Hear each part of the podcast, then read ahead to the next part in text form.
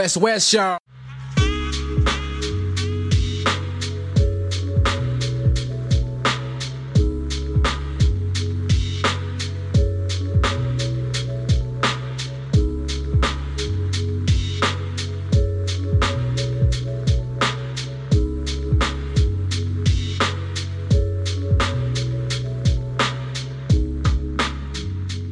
What's up, everybody? Welcome to episode 206 of the Back of the 135 podcast, coming to you straight out of West Auckland here in Aotearoa, New Zealand. This episode is brought to you by the mighty West West Podcast Network and is also brought to you by www.westwestnet.com. Check out all the West West Network on our socials. We're on Instagram, Facebook, TikTok, and also on our YouTube channel. Also, check out the West West Network website for all our written articles on sports, movies, music, and business, written by our regular contributors. Also, check out our old school movie review podcast called The Late Returns Film Review, where I get together with some of the West West Network crew and our friends to discuss our favorite movies we grew up with watching back in the days. Each episode is dedicated to one movie, and we discuss the film using categories like best acting performances, best food in the movie, best score, music, favorite scenes, and favorite quotes. We also give out awards to certain parts of the movie, like we got the Civil Reese Award for overacting, or the Reuben Thorne Award for the weakest link, and many, many other categories and awards. It's a lot of fun. So check that out, the Late Returns Film Review, only on Spotify, Apple, and everywhere else you get your podcasts.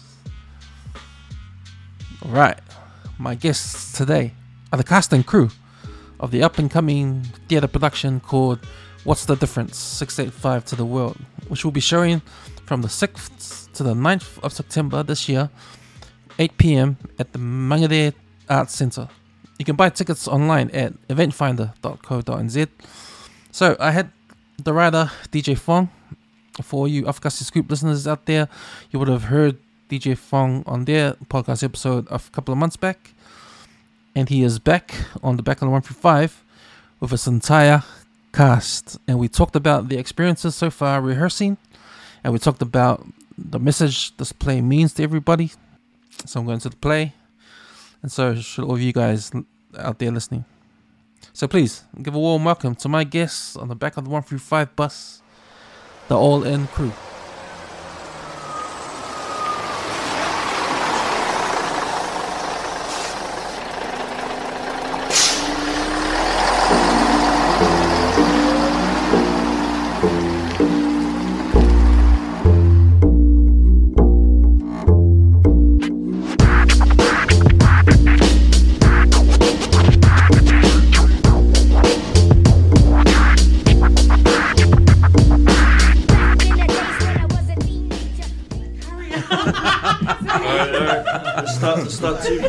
Yeah, it's all good. That's good. us. Thanks for That's coming, guys. Um, does everyone out here from Southside? Everyone? Yeah, yeah, yeah. No, no one here's from out Yeah. west. Yeah. No one. Oh, yeah this one too. There's three of us. oh, free Westies out here. Oh, welcome, welcome, welcome to the Back of 135 uh, podcast. And thanks for for DJ to allowing himself and his uh, crew for the new show coming up in two weeks' time. What's the difference? Yeah. What's the difference? Yeah. Six eight five to the world. I'm curious about that name. Where'd you get that name from? What's the what's the difference, and what does it mean? Because the play is about what I understand is about the context of the story is about the parades, uh, the when Toa Samoa was playing in the World Cup last year. Yeah, pretty much. I came up with that name because it's kind of like symbolizing not only the parades but within our own people. Like, what is the difference between us Kiwi-born Samoans and the you know the Samoan-born Samoans? Like, why are we separated in some sort of way? And how did we come from that to, um, I guess, being part of a parade movement, like coming together as one, like a unity? So that's pretty much where I came up with the idea to have the show titled called "What's the Difference," and the tagline 65 to the world" because that's what it is. And yeah, That's an interesting concept because when I think about the Toa Samoa team, most of those guys are either New Zealand born or Australian born. Oh, so yeah, what's the difference is probably related to them as well, the actual players of Toa Samoa. yeah, yeah. So I don't Nah, think there's any Samoan Samoans in that team. I don't think. Nah, not that I know of. Yeah. Yeah, so interesting. You um, the whole concept of your play is like that, no? Yeah. So um, can we introduce? I know there's a lot of you here on the podcast, and probably you guys broke broke the record for the most people on the podcast. none, none of mics, but uh, it's all good. But since, since we're on camera, and to those of you listening on audio, um, you're gonna go on YouTube to, to see the beautiful faces we have in the studio. Can we just go around and introduce everyone and just say where you're from and stuff like that? Oh, hey guys, my name is Miko. I'm from Southside, and um, I play the role as Arthur, as the um, the Samoan Born. So yeah, that was my role in the play. Hi everyone, uh, my name is Helen and I hail from Westside at the moment. Um, and I'm playing Bella in the play, and I think she's from New Zealand, so New Zealand born someone. Uh, yeah, obviously, I don't really need an introduction. um, Those ones. hey, hey, hey, hey, hey, calm down. nah, um, yeah, nah. Name's DJ. Um, I return with the Tyson character, and yeah, I'm the writer of this play. Sweet. Thank you. Um, so I'm Lucina. I play Tiwila, who is Afa's uh, older sister, uh, cousin. And um, I was born in Samoa as well, but we moved to New Zealand. I uh, was born and raised out south side, Otara to be specific, um, but I reside elsewhere at the moment.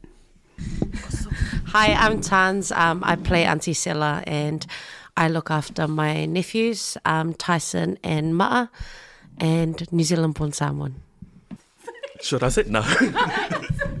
I'm so sorry. I only said I was Afa's sister because um, he had introduced himself, but I'm also Solo's older sister, like biologically. Afa's our cousin that we call brother. yeah, she already explains more to pass it on then. nah, what's up, guys? Um, my name's Christopher.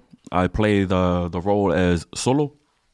My sister, my on-stage sister, um, Lucina, her real name, but she plays um Tiwila. And uh, we have my my on-stage brother over here. Well, he's actually like my far, far, far, far ass cousin, but like That's too he far. got bro. adopted into the family. So yeah, he's my on-stage brother over there. And um, yeah, that's Christopher playing as Solo. Hey guys, my name is Sa'ili. I'm also from Otara and I play the role as Ma'a. That's my brother Tyson over there. That's my auntie Sela. Yeah, and I'm excited for this. Can't wait to um, play this on the day. That's basically me, eh? Yeah. Sure. this- Man, shock guys, shock guys for coming in. And um, have you guys um done acting before and stuff? Was this like a new experience or? Can anyone answer? Yeah, yeah, yeah. Do you want to just go go- around the room? No, no, no. Anyone, anyone. Else. Oh, anyone? Oh, I think with me, um, before I got into linking up with these guys, um, I was actually a pro wrestler, if you if you remember. So like pro wrestling and acting, it kind of goes hand in hand. So like to jump off the pro wrestling scene and then jump into like live acting, it's it's a it's a bit of a transition, but it's it's like stepping into the unknown for me. So yeah, it's if you can say that's experience, then yeah, that's what I got. Yeah. So it's easy then. okay, just to sum it up, yeah. How are you guys? Anyone else? Like, is, Uh, has everybody here done acting before? Before this play? I haven't. Um, so I've done background work.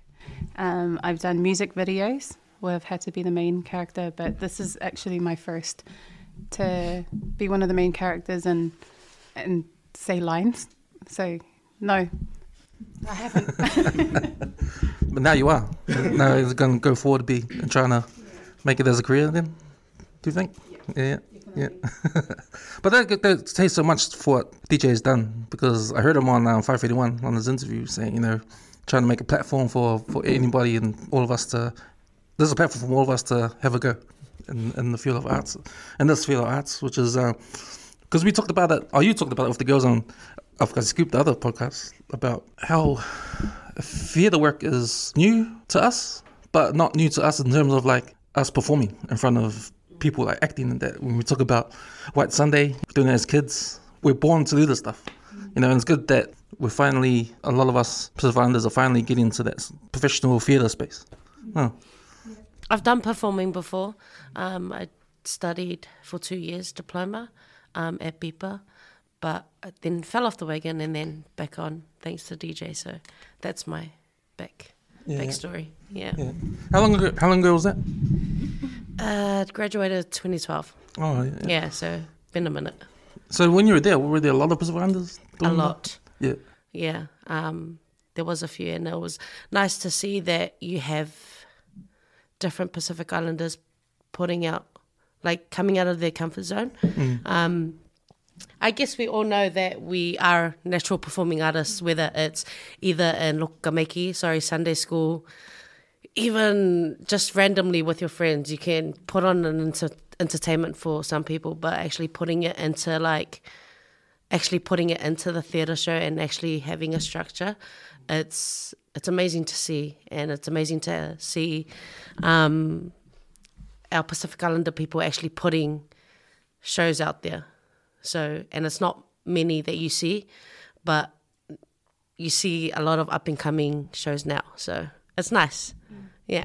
Yeah, because the, the first guys I re- I really saw get into theater, theater space early was um, the Naked Samoans. Like those guys probably set the bar for everybody. Oh, set the bar, but sort of pioneer the day. Exactly.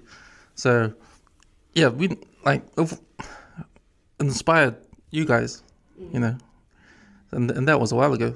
And it's good to see other performing crews coming up. Like you got um, Sully doing his stuff, you know. So, do, do you guys think um, it's a good place to be in now? Because it's a good start. Because we need more. We need more of it. Um, yeah, I think it is because, um, like you said, we all have a talent for it. But I think um, having the platform of being able to tell narratives such as the one that we are now, I think that there's a lot of other narratives like that that we actually go through where we don't subconsciously pay attention to. But I think the, um, yeah, like like the story, there's it sparks a conversation. Um, so I think it's definitely good that we uh, starting to move into these spaces, starting to realize that we already know we've got the talent, but now how do we put this into play? So yeah, I think that's definitely yeah. Yeah, cheers to Nessus. It's good to see you, and, and uh, I notice you guys, you know, are passionate about this project. You know, you guys got casted into this play. It's interesting to me that you guys are in it 100%. Like, you guys know the what the vision is, what DJ's vision is, and what you're trying to do, the story you're trying to tell. And that story of identity, which is a big topic for, especially for New Zealand born Pacific the story of our identity needs to be like out there. So, because we all deal with things in, in our history growing up, where do we fit in? Especially when we're born in New Zealand, and we probably don't know the language much as much, but our parents do, and we sort of left um, out and stuff like that. But yeah, I think that's that story of identity is a big one and important for people like um, DJ to to make something of it. Do you guys agree? Yeah. I think it, I think it, I think it also creates an opportunity for us to kind of look at ourselves. Because I'll be honest, when I read the script, um, I actually had to check myself because uh, I was New Zealand born, but I'm very I'm very very well versed in my Samoan culture, and I've had the opportunity to live there. And because I have that, um, it wasn't until I read the script that I was kind of like, oh my gosh, how do I react to people who aren't as well versed as me? And I've re- realized that I have a bias that I wasn't quite aware of. And so I think it's a good opportunity for us to kind of realize the things that we aren't doing. So instead of reacting the way that we would act, perhaps it's time for us to be like, okay, maybe we could educate or maybe we could start talking about how we each have knowledge, but it might not be the same. And so how are we going to merge that instead of just looking at it and being like, oh, you're, you're fob or you're plastic? Because I think um, that's where the saying, I think the Samoan saying about how uh, Samoan crabs always seem to bring the other crabs down, as opposed to a Chinese crab, which helps to take the other out. And I think it's small things like that, but if we start to make a difference, then that could progress to bigger things. So yeah, I think there's a lot of opportunity there, and there's a lot of things that could come just from something as simple as the narrative that's been painted in this production. Yeah, because when I think about that that subject, when I think about my childhood going through all that stuff, but when I think about the kids of like like my kids, how they're growing up, it's totally different. I, I like to think that they don't sound sad, but they don't really care about this kind of stuff because I don't know how they grew up. This next generation with with different kids around them anyway. Like I think I don't know I don't know. It's my experience with my kids. Like growing up in schools where it's not just hanging out with unders, they hang out with everybody. And it's like not when I was growing up. It's just hanging out with all the the brown people, you know. Like you know, it's always um, separated and that. I'm just hiding in the back, guys. I'm Antonio. Um, you guys can just call me Ants. I'm the music side of the show. Um, but my input on that is um, just touching base on like you know you say your your kids and their upbringing is different to yours. Everyone's got a story, and I feel like um, this is just one of a million more to come. And um, it's just it's it's quite a privilege to be a part of um, a team as well, just to watch them grow as well, and just you know acknowledge um, also DJ here for creating such a safe space for everyone. Um, to play these characters, to tell this story that would cater to a lot more that might have just been going through, um, you know, their journey of what's the difference between a fob and a plastic fob, you know what I mean? like, it, it just goes back to that as well. But yeah, that's me. I'm Antonio. I'll be I'll be floating around taking photos. so ignore me, but I just thought I'd add my ten cents in. Yeah, yeah. He's just the driver. So, so going back to the story um, of DJ, like the theme of it is more so identity off the back of the Toa Samoa, you know, the the praise thing, and that's a really interesting way to bring that story in because you're right. Toa Samoa did a lot for Samoans all over the world. You know, you saw the parades on TV. You saw we even went to the parades, you know, and there it was big all over the world. And like for me personally, like experiencing that, I remember telling the kids jump in the car with your flag. We put the flag out the window and we drive up to the parade. We had the parade out out in Pass Park out here. And and just I remember just driving there and seeing flags on the street, other cars, even islanders coming out, oh, someone's coming out of their homes and waving the flag on the street, you know, on top of their driveways. You know, everyone's beeping the horns. And I've never seen anything like that before, you know, and it was amazing. And was- man, I felt like real proud, eh?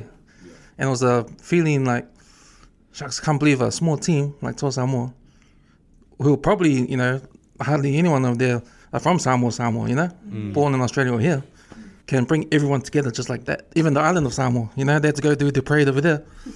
You know, and you saw it on, on, on social media and all that, mm. how big it was. And yeah, I just remember thinking about it like, this is so awesome. I can't even explain it. Yeah, I agree. Yeah. It's just hard to um, describe it. Um, I mean, when I was at the parades, I just had that mindset of I'm gonna create something here because this is something I want to do. And then, um, well, fast forward a year later, look where we are. So, and, and it's that feeling you had, the same feeling I had, probably made you, man, I gotta capture this feeling again somehow, or put it in a bottle and, and take it in the future and show it to everyone again. Like, it's part of the plan, like part of your vision, trying to recreate that feeling again for the people in the audience when you do the play. yeah, it's to re- recreate that history, eh? and also it was just a, it was just a proud moment. Like it's it's hard to describe it because wherever you went, that's all you saw. The parades, people's cars with flags, uh, people on the streets, especially in Mangere and Otara, South Auckland, West Auckland, man, even in Australia and even the States and Hawaii, it was everywhere. Like it just made you proud to see everything on social media, eh? like, and it just gave me an idea. Look, if no one's gonna put a show together or even a film together based on this, then I want to spark up the movement and do something about it. You know what I mean? And yeah, we got something here. Um, it's a team effort, and I'm really proud of that. Eh? Yeah. You know what? You know what? Let's go around the room and just talk about your experiences of the parade, the time of the parades, the time of Toa Samoa and the World Cup. Let's do that. Yeah. Um, it was a proud moment uh, for for Samoan team winning. Um, we made history. Like that's a thing to be proud of. Um, but that's one of the most unforgettable moments that we have, and I embrace that. Like for me, because my my first Samoa was it's not that good, but like for the show, I actually wanna tap into it, like learn our Samoan roots and um, how we speak, how to pronounce the word properly. It's just yo, like the show is, yeah, amazing. So, did, did you go to any of the, the parades? Did you drive down and Um, did you have your flag outside the car? I tried to skip work so if you see me in my forklift, um, but now yeah, we, we went down. Um, I went throughout my lunch breaks. Oh yeah. Yeah, yeah, just support the brothers. Yeah, that was me. Hmm. Um, I think even before I got to experience a parade, the parade experience, just seeing it for me, like I just envisioned every other Samoan and how, yeah, I think the word would be pride. How proud, like how proud they were of being Samoan, um, and knowing that, um, like you said, it's a small nation, but we we achieved quite a big thing. Uh, when I went to the parade, it wasn't planned, but um, just seeing it. I mean, it was like days after, but they were still like in that in that moment. So even seeing that, um, yeah, I think that was probably the highlight for me. Just just seeing people embrace, even people who weren't Samoan. But I think that that spreads across generally, like that this could be anybody, and we would celebrate it. But knowing that it was Samoa, yeah, I think that's what made it. Are, are, you a sp- sports fan? Do, do you watch sports a lot? Or? if I have to. Oh, okay. well, I think it depends on what it is, but yeah. Um, yeah, same thing. Um, proud, and um, man, yeah, it was everywhere. Yeah. But yeah, that's all I can say. Just proud. Oh yeah, same thing. Eh? Just just proud. nah, I'm kidding. Um, no, but for real, legit. Um, uh, I that was a season where I actually received my malu last year in November, um, and that was just before it was with myself and my second eldest daughter. And um, I had my many reasons why I wanted to, um, you know, of course, honor the family. But then when the last game happened, and you can still hear everyone in the neighborhood still celebrates Samoa because of that pride, because they helped unite us around the whole world. Um, nothing can beat that. Nothing could ever take that moment away from us. That was ours, you know? And you can hear it everywhere. You just drive past, you see, you drive past um, people on, and they're standing outside their houses with their flags, and it's just like, you beep, and they're like, yeah, you know, it's on. And you're like, yes. And my girls are popping their flags out, almost trying to jump out and be like, yeah, I'm proud, you know.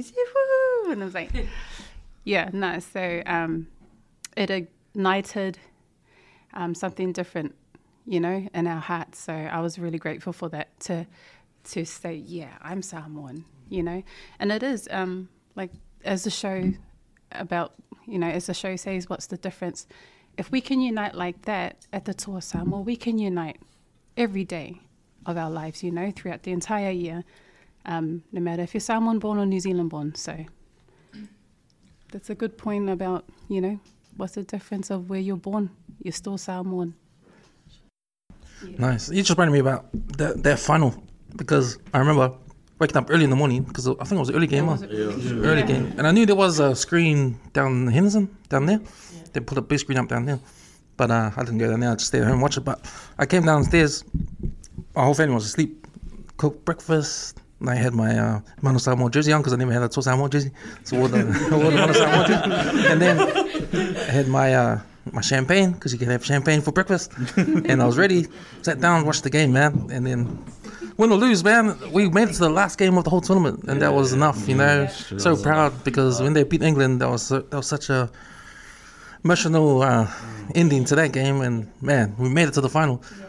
Hey, we faced the the Kangaroos. We know they're the they're the top team in the world. Who cares? You know, we made it. We're in the last game. You know, no one else was there but us and and the top team in the world. So yeah, that, that was that was that was an event. It was an event. Yeah. You know, it was an event. And when I think about sports these days, like, I think we're far behind when it comes to having an event, sort of thing. Because when I think about, because my team, I support the, the Blues, and it's like kind of boring when you go to the games, and it's not really an event. You know, I know people are in Auckland. If you're a Blues fan, you're a hard out, die hard fan. But it's not the same. It doesn't hit the same if you're if you're a Samoa fan, if you're a Samoa fan, you know. And it's and you're making an event, and I think that's the power of what what happened. On top of the parades and all of that, the the coming together of everybody. Yeah, it was just awesome. It was just awesome. Hundred percent.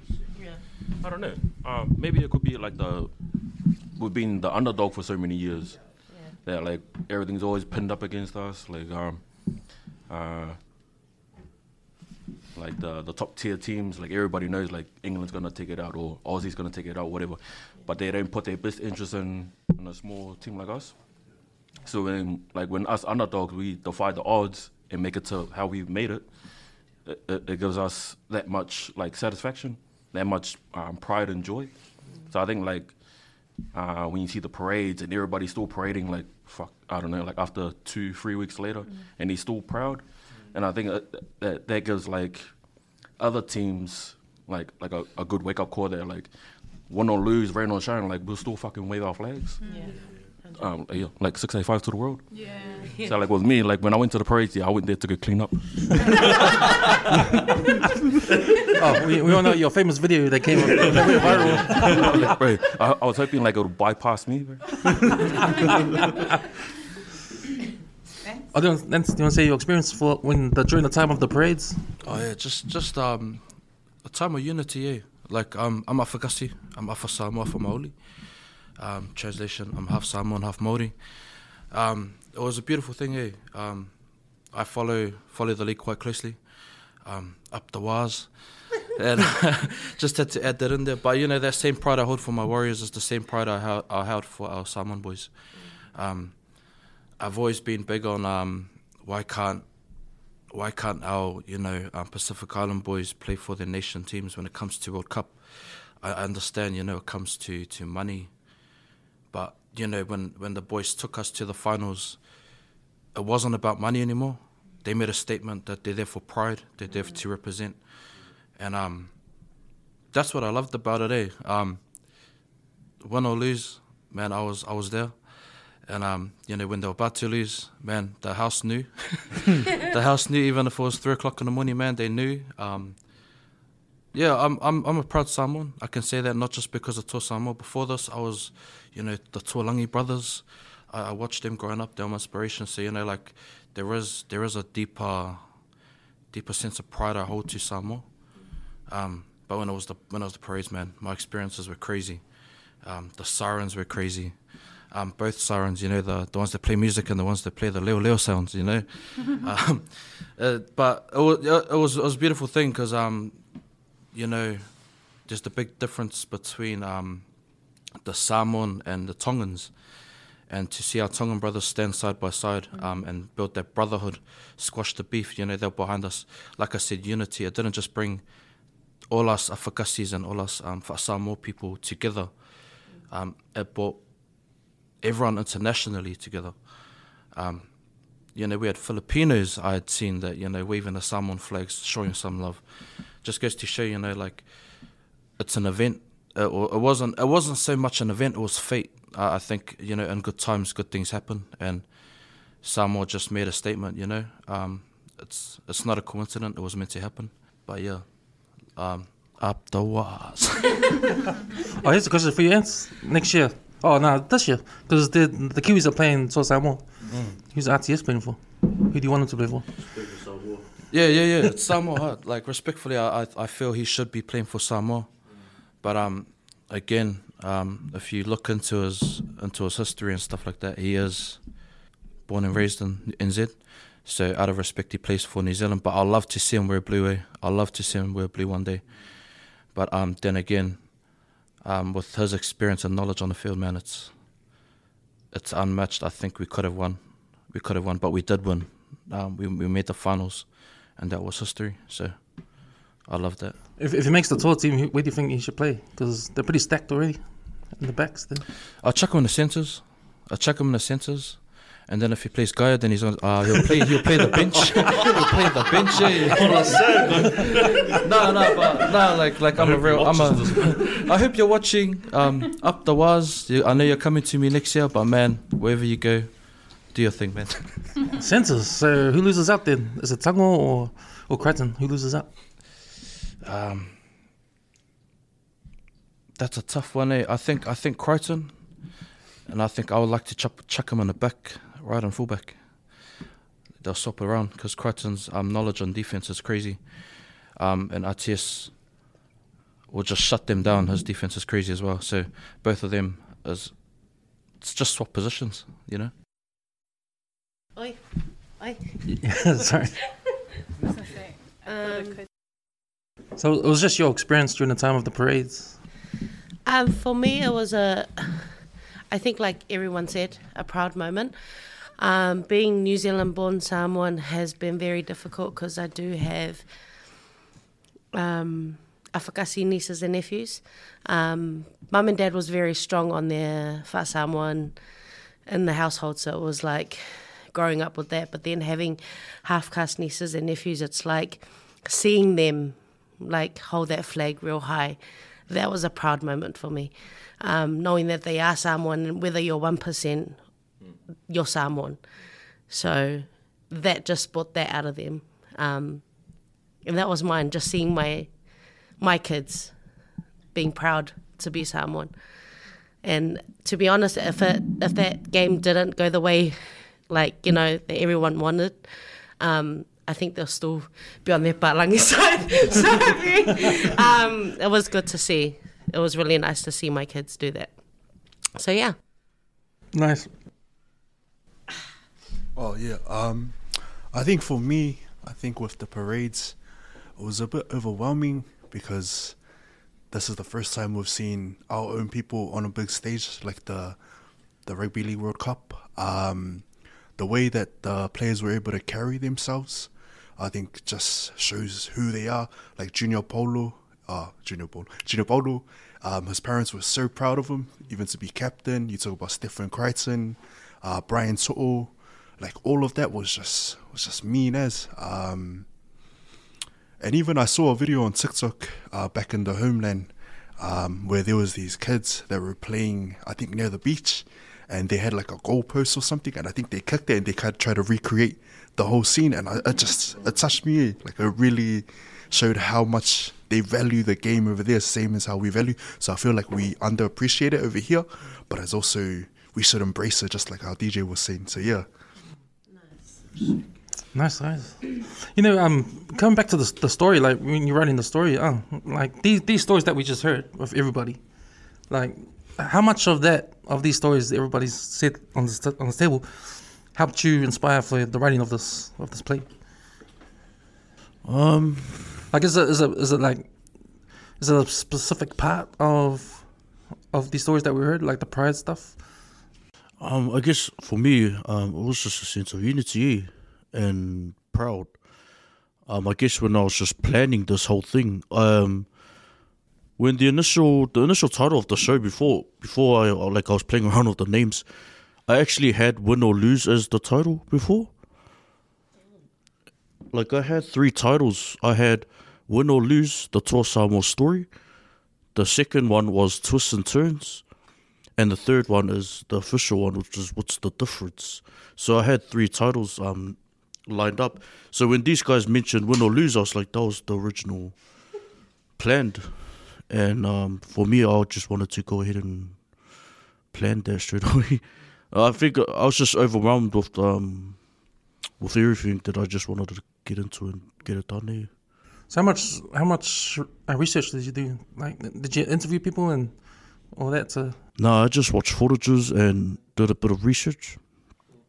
Yeah, and then I just went off and um, studied the parade videos on TikTok and social media, and that's where I gathered all my ideas, and then yeah, the rest is history. And how long did it take from idea to put it down on paper to um, finished product? Because did you like have to start again a few times? And Yeah, I actually started man. It started November, the twenty second, um, and then right up until Feb, and now all the way right through till middle of this year. So it was a long process, but um, but yeah, that's about it. Yeah, it was a long process. It wasn't easy. Like I could have folded in the first go. Like didn't want to do it, eh? Because of how, because it, it, man, it just does my head in sometimes. But I didn't want to give up because is, is that because you're like what did they say? Uh, writer's block. When you have when you have writer's block, Yeah. is that what you had? Yeah, that that was one of them. Yeah, but you know, I really I wanted to fold on today, but I didn't want to. Mm. Just never fold, man. I never folded, so I kept going. The reason why is because these guys here around me Mm. uh, motivated me to finish the story and keep it going. So Yeah. yeah. Oh, so you guys know each other before the the casting and that. We oh, this only- is during casting you're talking about. You wanted yeah, to so fold this it. was the plan. Yeah, Oh. this was my plans. Yeah, that's- before that's any of sad, these man. things. These people are like got these guys a job and now you're gonna quit. so good, so good. So now that we know. What about our coffee date? What? Come on, man, don't throw me under the bus here. So you know that this goes to the casting process and uh, like like for you like writing the story and just getting the idea in your head like who's gonna play who, what kind of character you want to see, envision for that character, eh? what kind of actor do you want to envision for that kind of character. Does this go through your head as you're you're writing, creating the story, and then yeah, is, is that is that is that what what, what you think about? Um, yeah, I mean, for me, like, I didn't want like a an actual fob into the play, but like, I wanted someone who can play it. Like, it didn't matter if you're fob or even if you're fluent. Like, as long as you can do the job, then that's cool. Like, that's that's what it's all about for me. Like, if you can do, nail the job and do it,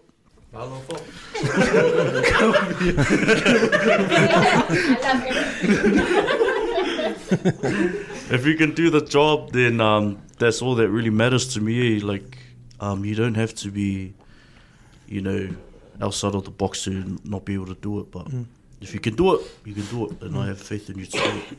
Mm. So, yeah. So at the end of of the of the writing, now it's time to like get the cast. Like how does that start? How does that work? I reached out to these guys. Mm-hmm. Yeah, how did you know So- these guys? Before I explained that part of the thing, um, so my the first person I approached was Lesina through TikTok. I was like, "Hey man, uh, big fan of what you're doing. Would you ever jump on stage?" Um, and then she goes, "Yeah." So well, I'm planning a a show this year, and you know, would like if you keen to jump on. And she just told me, "Oh yeah, sweet. Um, that'll be my first time." Oh. So TikTok. Oh, that's that's that's where that's where it started. Um, the second one was Kingston. yeah. Got my kiss the floor. Um, yeah, I jumped on his live video. So he also want to jump on the stage, so get you into the, the show and stuff. And um, I see a pattern here. It's like TikTok people. Wow. no, and you're right because that's part that was part of my plan. Yeah. because I see potential in people who does TikTok and you know does all these creative stuff. It's like you know what if I, if these guys can do all these skits on TikTok, I want to see them do it on the stage because if there's a reason why I gathered three people that's known in TikTok is because I see potential, and not many people will tell you they see potential in you, and this is what we have here. Same with Saili. He's another one the editor. So, and then Mika, Mika was me, him, and Ants go way back. So I gathered him first, this guy, and then after that, called Ants, and that was it. Tans was also a last minute. I called in, I video called her, told her about it. Um, and um, Helen was pretty much a last minute replacement substitute. So. Um, do a better story than that, man. do a better story than but um, Helen. yeah. No, Helen was um was someone who I met through this filming of the I Got You series. That was on the Coconet, so that's where I met her and I brought her into the show. And that's about it, how I got these people involved. Yeah. these people. Don't quote me on that. Leave me alone. Shucks, cool. So when was the first day of like starting rehearsal? On, is it rehearsal? Is that what you said? How you Yeah. said? Oh yeah. So when was the first day? Do you guys want to answer that or do I? Exact date, guys. Come on. Do you want the exact date or like? Oh no, just roughly? just roughly, you know. And Um, roughly, it started like a month and a bit ago. oh, was that yeah. enough time? Was that enough time? Well, if you got the talent, I mean, why not? nah, but um, it was like a month and a bit ago, and um, I guess our first rehearsal, um, I only met a few of them, um, and the connection was there. Yeah.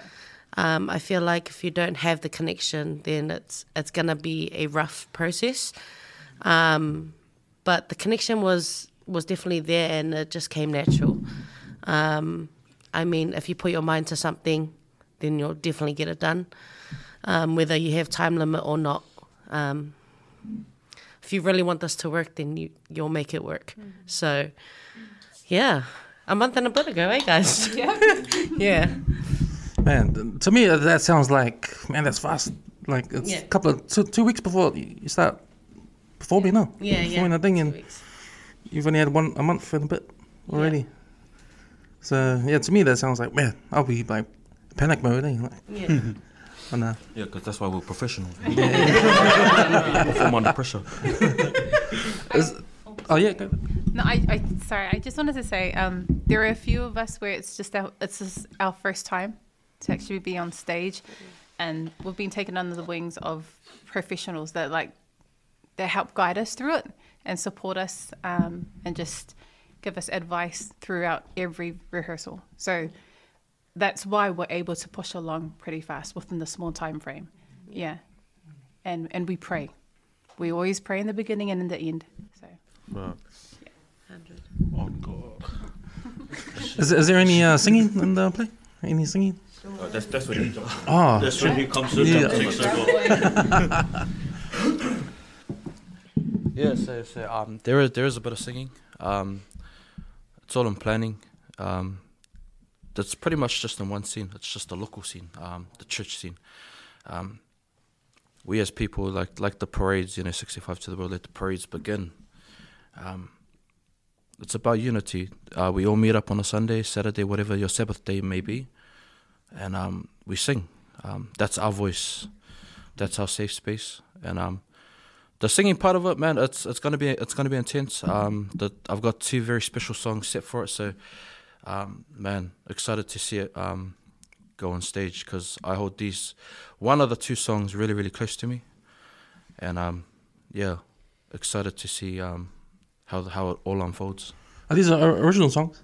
Um, no, so these are not originals. So these are already established songs. So they're Besisa songs. Um, Salmon Bessis. Uh, they're quite traditional, well known. So like, if you do come to the show, you will definitely know the song. And if you don't, then um, obviously you're the plastic.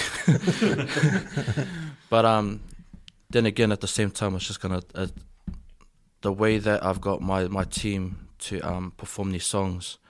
It's gonna take them back home. Um, in a sense, it's gonna minister to them in a way to um, want to revisit their their history of being a Samoan, what it is to be Samoan, and um, how you're supposed to live your life as a Samoan, opposed to what the um, you know the media portrays us to be. You know. Oh, that sounds nice. Yeah. that's beautiful. Can't wait, man. You know, um, because um, one thing I learned from your, your conversation with the the girls on their podcast was the how it's interactive too with the with the audience. Like everyone get everyone get, gets a flag, or do we have to bring our own flags? Or Um, I think these two over here have got those plans with the flags to give out to the people. Mm. Um, but yeah, if you can come and bring your own flags, then that's cool too. Um, and that's all part of the reenacting the yeah, that's The all moment recreating of- moment. yeah. Yeah, Yeah, and the is cool. parade scene. Mm. And yeah, like, yeah, it's just being proud. Eh? Like just to grab that flag out and wave it. Mm. like you know, like man, if you if you're not proud and you don't wave it, something's wrong with you. you know what I mean? Um, but yeah, no, that's that's the first that I want to do, Mm. or maybe the second. yeah. So with everyone here, how often were you guys rehearsing in a week? Um, it was two days, two nights. Sorry. Um, Every day, come on, guys, letting your lines. two nights together, but um, individually. Yeah. Um, oh, but ask the A plus student. Perfect attendance. Yeah, bro, hundred percent. Nah, I think like with with our rehearsals, like, cause we all run busy lives. So like some of us we all parent, or some of us are parents, and some of us have like other things outside of what we're doing right now. So when it comes to time, like we're trying to fit it, fit it with with what we're doing, and um, in the early um, in the early parts, it was just like uh, once or twice a week. But then as we uh, start bonding a bit more, and then as it's um, getting closer to the uh, to the show date, uh, we're starting to rehearse a lot more during the week. So we have to find the time. We have to make it a priority because we're like two weeks out, nearly two weeks out. So I think like this is this is the time where we need to knock it down hard on our on our lines, um, bond a little bit more with that, with each scene, uh, because uh, it's it's it's all gonna show uh, when it comes to show date. Well, like uh, we want to be not underprepared, but like over prepared if you, if you if you, if you want to say. Um, but yeah, like earlier on was only like once or once or twice a week just to get uh, just a feel of each other. And um, from from my experience, man, um, my first um, uh, rehearsal was a bit of a uh, walking on eggshells because Christopher is known for saying some dumb shit. and then um, I think um, within that whole day, I think I um, I bonded a lot more with um with the crew with, with these guys, and they found out that like Christopher is not a not what you see on um on TikTok. That um uh I am a friendly person. Yeah. So they, I was a bit I was a bit um half and half like uh saying yes to this role because I I know like Crystal Christopher is a bit of a, a straight straight out the gate kind of uh persona. Um so w- when I walked through the doors, bro, I was just, uh, yeah, it was kind of like walking on eggshells, and I only speak to those that want to talk to me, you know. And then after a while, bro, everyone's like, you know, because the flow's not actually what he's, what he's like on TikTok. Yeah, you're all good. So I'm like, okay, yeah, thank you. okay, yeah. And then I think from there, like everyone just, we kind of just bonded from there. Um, even our group chat is like out the gate as well. Bro. Like, our, our whole starts bro. our whole vibe, like there, there's no awkwardness between all of us. Like we don't have to like be mindful of what we say around each other. Um, we all just give that that vibe, like brother, sister, older brother, older sister, um, daddy um, vibe.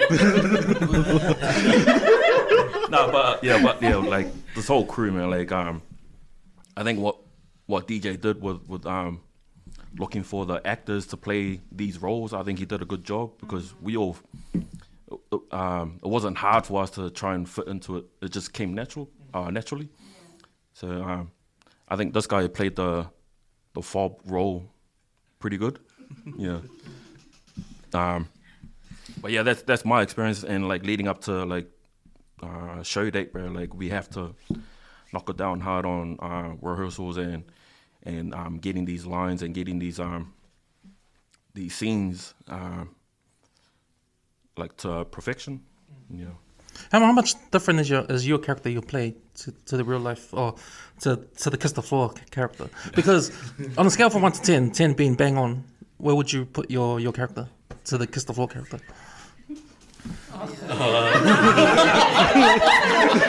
in the negative, the, is it negative? They're total opposite. That's why we sat there looking at the script like, he's going to be the humble? okay.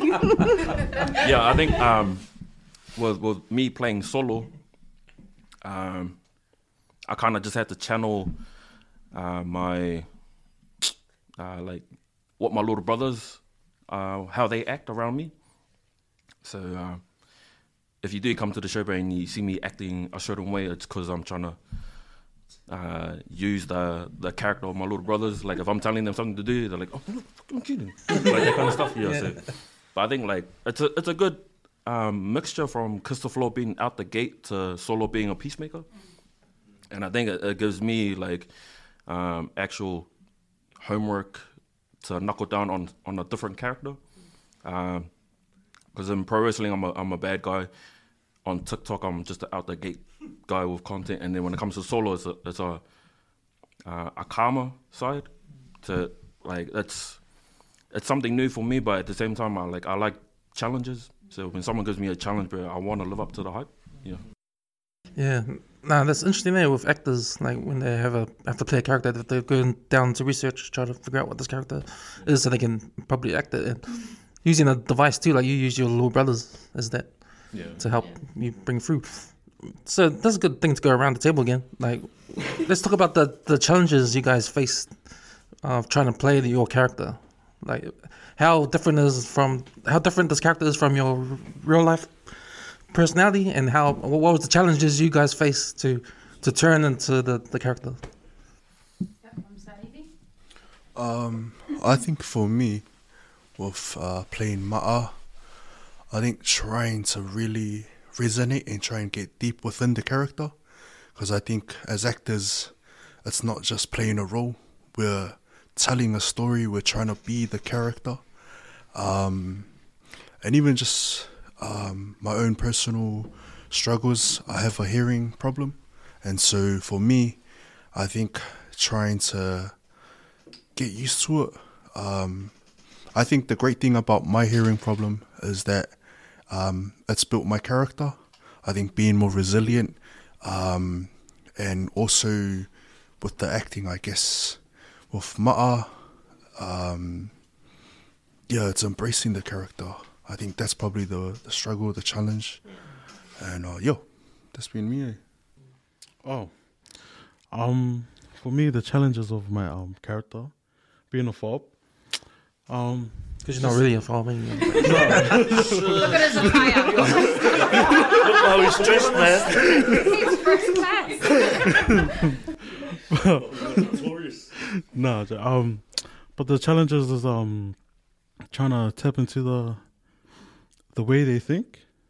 Is what really gets me, because um, because we all think differently, and um, watching my uncles and like overseas and that like talk to us is funny, but like to them it's like actual Like normal it's normal to mm. them. So I'm just like, oh, okay, this is how they talk. And I'm trying to mimic them, but it's hard because we were born here. So that's kind of one of the challenges that that I go through. But this alpha character is really getting to me. like my English was Marco a broken. like, I blame this guy for it. but no, yeah, that's why I play it well. Thank you. You're welcome, But, bro. Um, so my character is Bella. I forgot to mention she is Tyson's ex. Um, it's actually quite a big challenge for me because uh, Bella's very flirtatious, very money hungry, very pick me, and I'm quite the opposite. um, you'll see in um, if when you guys do attend uh, the shows, there's a part where uh, she's in the clubs, and during rehearsals, these guys are like, "Do you remember that you done the clubs?" And I was like, "I've only been to the club once. I don't know what they do." Um, so I think it's um, trying to channel that side of me that isn't really me, trying to get out of my character, but also making sure that um, the idea of who Bella is, that I hit it on the head instead of holding myself back because it's not who I am. But I think that's the challenge is Mm. um, tapping into the me that's not really me. I think with the, the party side of that character is probably easier because we got heaps of cousins, or probably ourselves too. Like, you know, that, that used to do that, do that anyway. Like, Yeah, I usually just members. I usually just watch from like afar. I'm like, okay, I'm gonna go sleep. I'm gonna go eat. But yeah, I think I think actually being able to see it is probably should be the advantage for me because now I just have to imitate what I saw. Mm, yeah.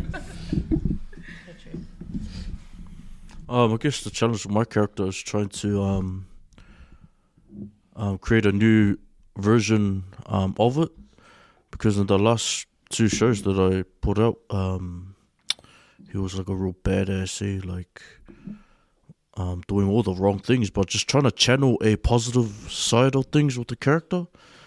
But then there's always that one character that tries to wind you up in the story to get you to come out of that shell of who you once were. But it's like, nah, I'm not, I'm not for it, man. I'm not doing that anymore. You know, I did that, did this, did that, and I'm trying to change my ways here. So in my Tyson character story, it's like reformed, um, renew. Um, he's redeemed himself, and um, yeah, it's just a new light for him.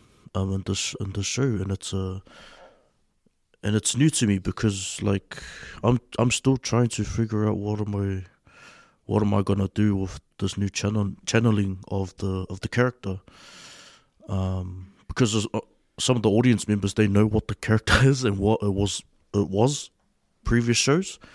So I guess for them to see a new version of their character is is something intriguing for them to see. It's like, oh, you'll you'll see what this character is to be like this time. You know, now that he's reformed and he's new. So pretty interested in that. But it's also still a challenge because you're so used to being the so-called bad guy with a badass attitude. But you see how we go. But that's that. I got this. Okay. Thank you, bro. Already did.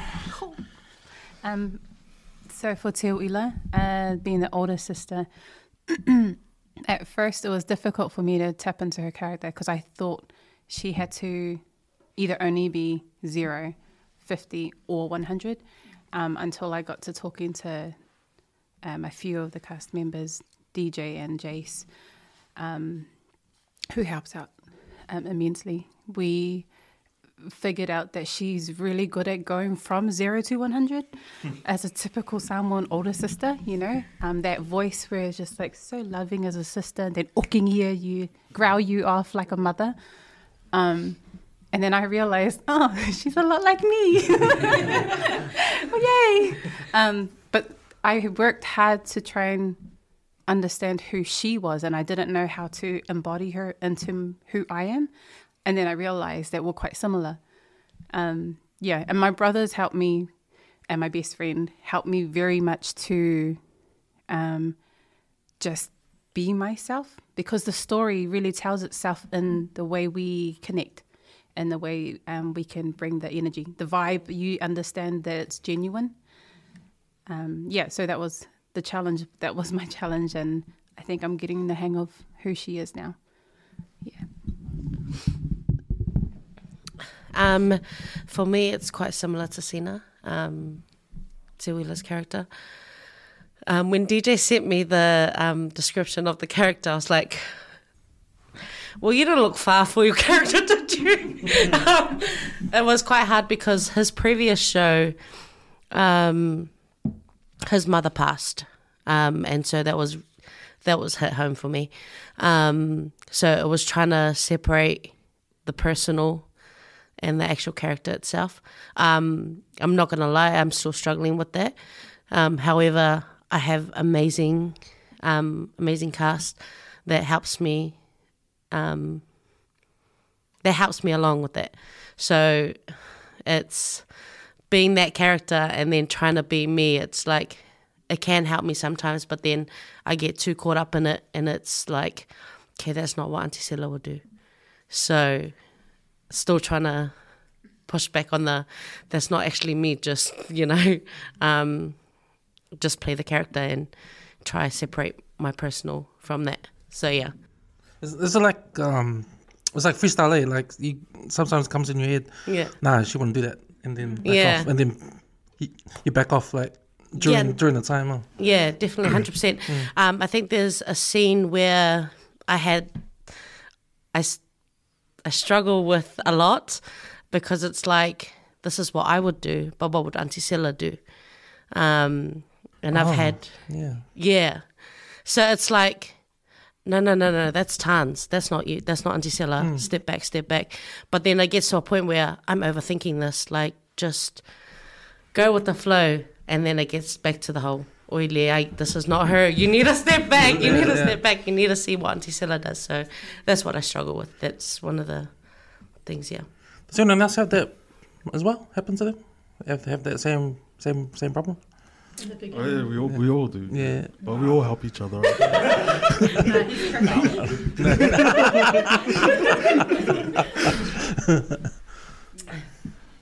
Yeah. Yeah. Oh, did the answer was oh.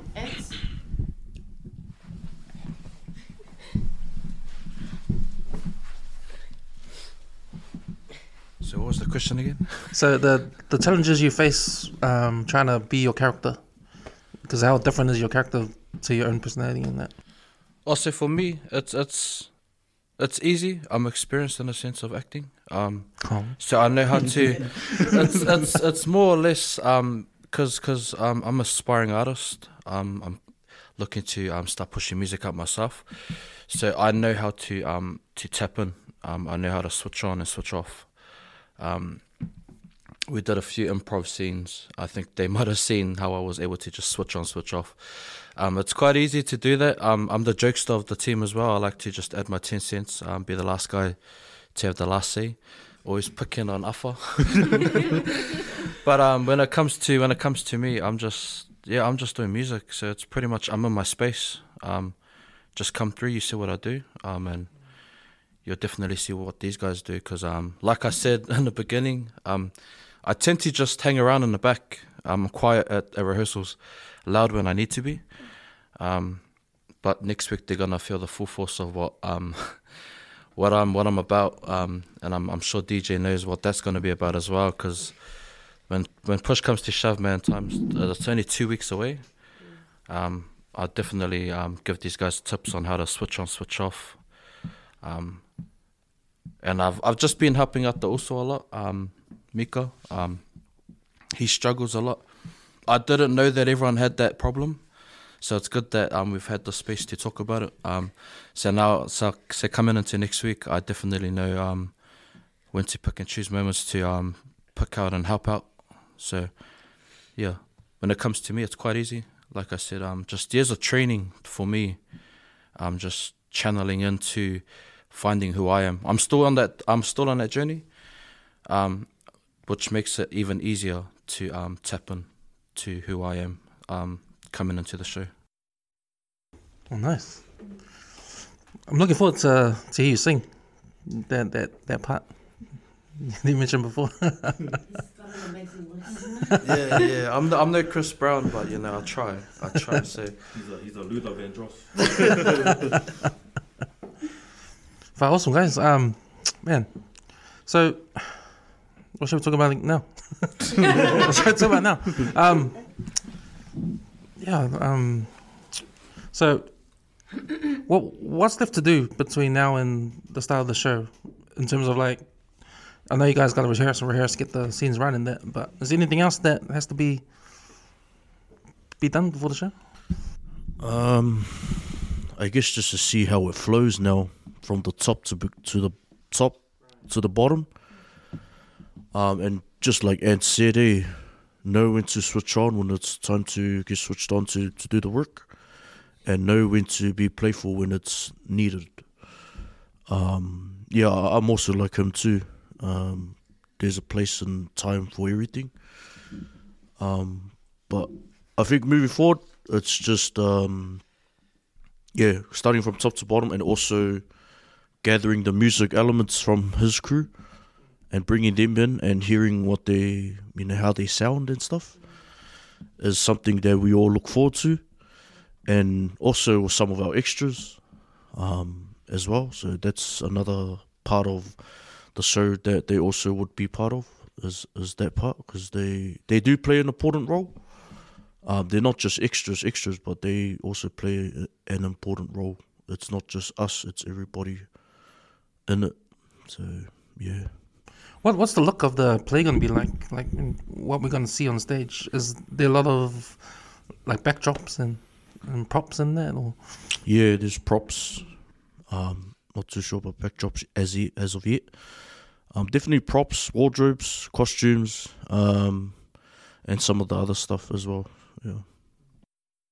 how hard is something like that to organize in that? Because I know you've done shows before.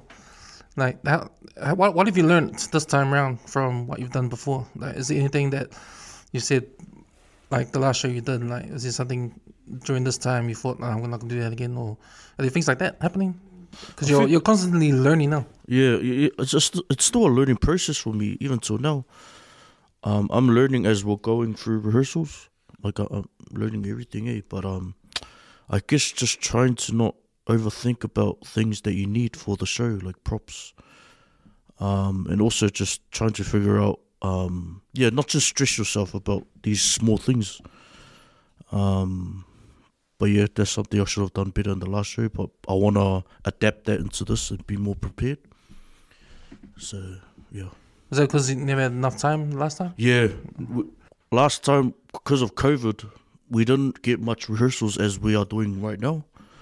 So, um, how we're preparing now, I'm very confident that we can um, nail the job. Compared to what we did last year, we couldn't really, you know, obviously with the restrictions and everything, we couldn't um, do much. Hmm. Yeah, there's been a lot of uh, content coming out now. Like I'm just thinking about what's been coming out on TV and stuff. Like, like tell you the truth, I haven't been to uh, play since high school, like high school play and stuff. And uh, it's something that, um, I know it's there, but never really went around going because our people don't really do this sort of thing. Eh? This is like new, eh? Yeah, yeah, yeah. And it's good. yeah, yeah, yeah. Disney Plus. Yeah. But um, other than you, because I know you, you're doing it. I know Suli's doing it. Who else is out there doing stage production? Um, there's Troy, Troy Tua. Um, obviously Jace Manmu'a. Amanaki Prescott from Inky Pinky Ponky, Lecky Jackson. Um, there's a there's a lot of them. Because Inky Pinky Ponky, that was a stage production before. before yeah, it originally was. I think it was in 2013. Oh, right. It was oh, a so stage um, production show. So it's if I old? can remember. Yeah, Oh, true. but then they turned it into a film and stuff. Yeah. Oh, yo, yo, was 2013. Tap Sorry. in, tap in. What's on this? we wasted the time, right? See, that goes back to the time I said, hey, I was picking on this guy. now you guys can see why. Because that, that's something that can be you can aspire to, eh? like put having your shows go on TV. Eh. Yeah, that's the, that's always been the goal. Who knows? We could turn it into a film after this. Uh, yeah. I watched that Inky Pinky Ponky not, uh, a couple of weeks ago on YouTube. How'd you guys l- like that one? That's why I look like Musi. yeah, it's pretty. It's like seeing your friends up there, like Yeah. doing the things they love. It's like they're winning, we're winning. So Mm. that's why I like it. Yeah. Yeah, I think um, I think it was a big deal to just appreciate and acknowledge the person for who they are, um, not tell them who they can be, um, and not judge them, it, no matter what my beliefs are. Um, yeah, because I'm I'm I'm a staunch Christian, but I I've had aunties and cousins who were gay, you know, and I loved them, no matter what. And it's the same with this. Like I think that's what um um this this put uh, this put light on to situations like that within families, and it doesn't give a child a voice. You know, so he's hoping now that adults have seen it because it was performed by adults, portraying what their child would have gone through and felt alone. He's hoping that um, you know they support them more and want to get to know their child a bit better. Yeah, and just accept them for who they are. Yeah. Mm. Yeah, I found that at the end of the the film, huh? the, like the last part when she goes with her mum and goes out. You know, that was the like the moral of the whole story. Yeah. What a lesson there, eh? Yeah, that's interesting. Yeah. No kissy kissy. Now I think like with, with those kind of like um, movies and films and um, situations where like, especially in the poly community, like we're too proud to mention those kind of things. Like it's taboo. So like if a brown brother or brown sister like us um, puts those issues or those situations on the table, nine times out of ten, bro, like mom or dad or auntie and uncle would just take that shit and throw it underneath the rug and say like you don't know what you're on about. So I think like watching Inky Pinky Ponky, like it's it's shedding light that it's all good to um, to speak up about what's going on. Like um, you're not alone. Uh, that's why God gave you a brain to think and a mouth to to speak. Uh, use it. Um, don't ever let anybody like shut you down and, and try and tell you like your problems are, are not worth listening because it is. And I think with with that film and with um with, with our production that we're that we're doing, how we um we're, we're trying to normalize like um that there shouldn't be a segregation between um New Zealand born Samoans and Samoan born Samoans. Because like um there's there's always a um a fine line between there because uh one uh, a fob can't speak um, proper English or is broken. And then two New Zealand-born Samoans where we're not fluent in the mother uh, mother tongue. So we get called um, plastics, and it's always that segregation. But then somehow when the the Toa Samoa parades came along, like we just didn't give a shit about that. Like we all just nah, fuck that, bro. Like you're Samoan. Uh, uh, we don't care if you're you don't know how to speak the language, bro, but you're Samoan. I mean, like it should always be like that. Like no matter what, like does doesn't matter if you stay in New Zealand or if you're in um, different country, but Samoa is still pumping through your blood. And if you bump into another Samoan, bro, and speak the language, um, it shouldn't distance ourselves because we can't understand it. And I think like what we're trying to do is like we're trying to normalize it where uh, there shouldn't be a stigma. Like if we can't speak the mother tongue, bro, like help us. Or if you can't speak the English language, we'll help you. And I think with um, with, with those kind of situations, bro, like it needs to come into light where it's uh, it's healthy to have those conversations. And I think like with us um, Polynesians, like especially um, from from a, a, a staunch background where um, we get told that we don't know what we're on about, just be quiet, shut your mouth. And I, I think we need to just like just drown out that bullshit and just say like we need help. So I think yeah. I was, I was thinking about the um, you know, you talk about there was this segregation there between Samoan, Samoan, and New Zealand Samoan. I also feel like there's there's segregation between Australian Samoans and, and Samoans in the states and, and us as well. You know, because yeah, because we're all brought up different countries, different environments. We're gonna be a different sort of person growing up, eh? So, Yeah, yeah. yeah. So that's interesting too. That part of it. Yeah. Yeah, just to add on to what you said, I think one of the things as well is the reason for that um, segregation is um, I think we find that there's been a a filter in a sense in how we've been taught things or the way that we've been taught things. So like Awanganu'u here, and then we go to Samoa and they're like, that's not how you do it. Mm. Or you go to, you know, somewhere else and that's not how we do it.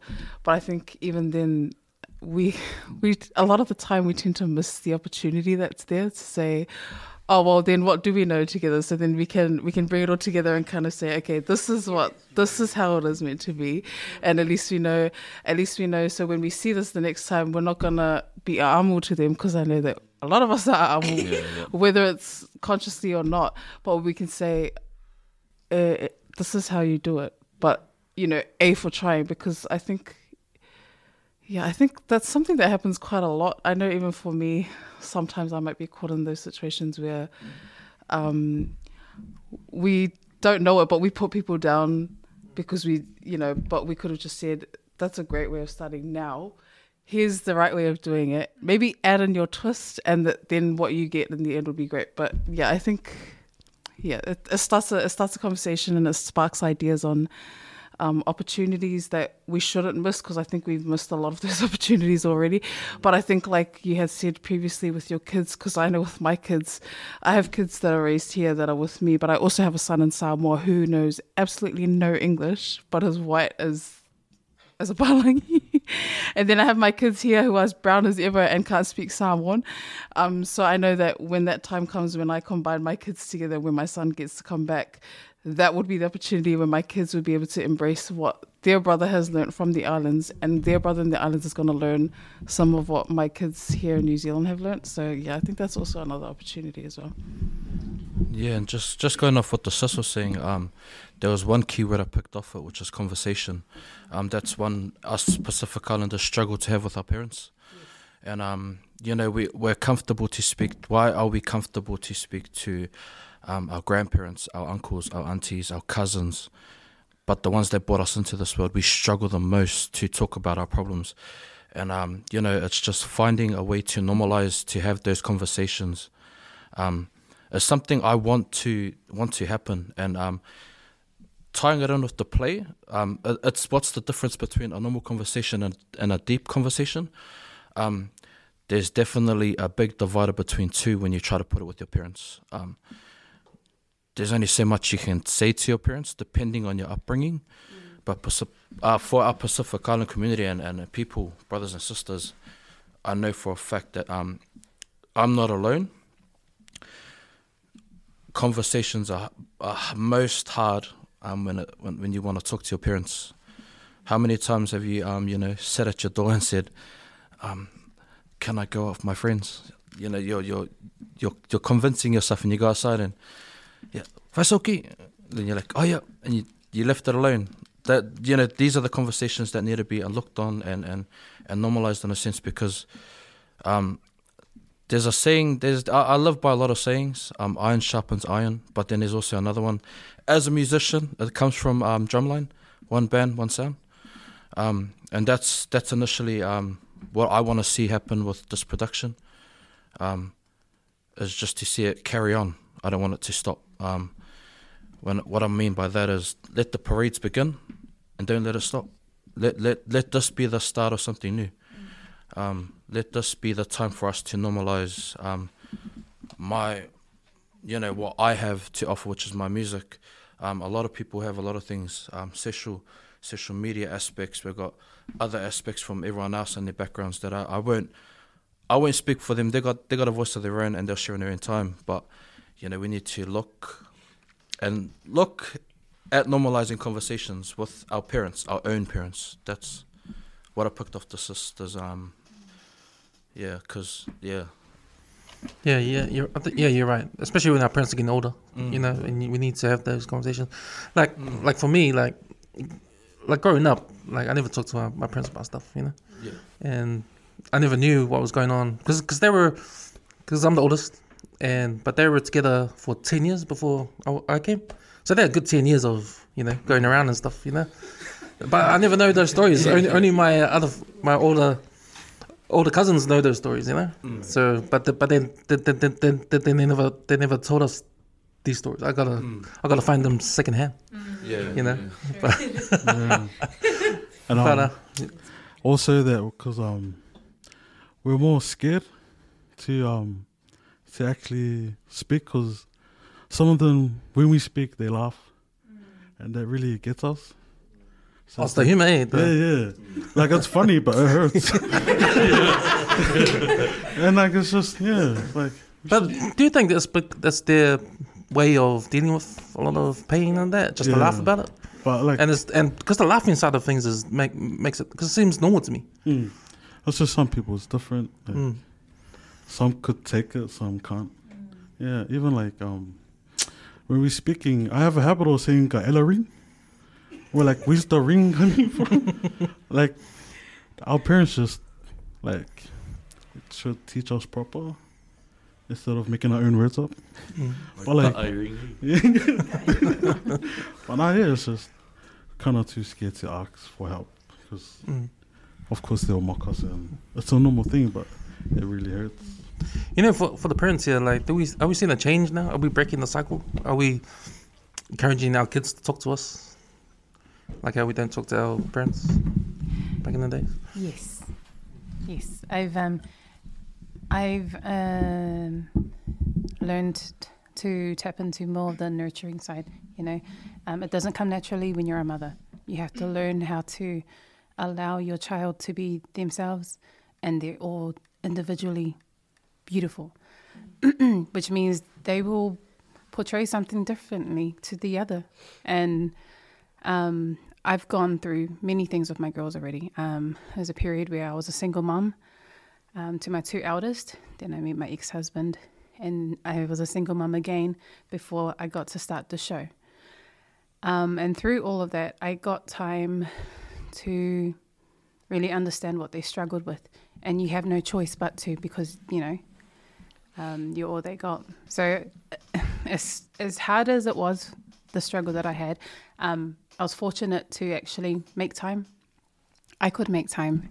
Um, and that's all they really want from a parent, you know, just to be heard, um, just so they know that they can grow, not just be that afraid child, even when they're in their adult years. Um, but yeah, that's that's definitely me for my household. I've got six girls, so I'm blessed to give it all differently. And that, yeah, Oh, nice. yeah.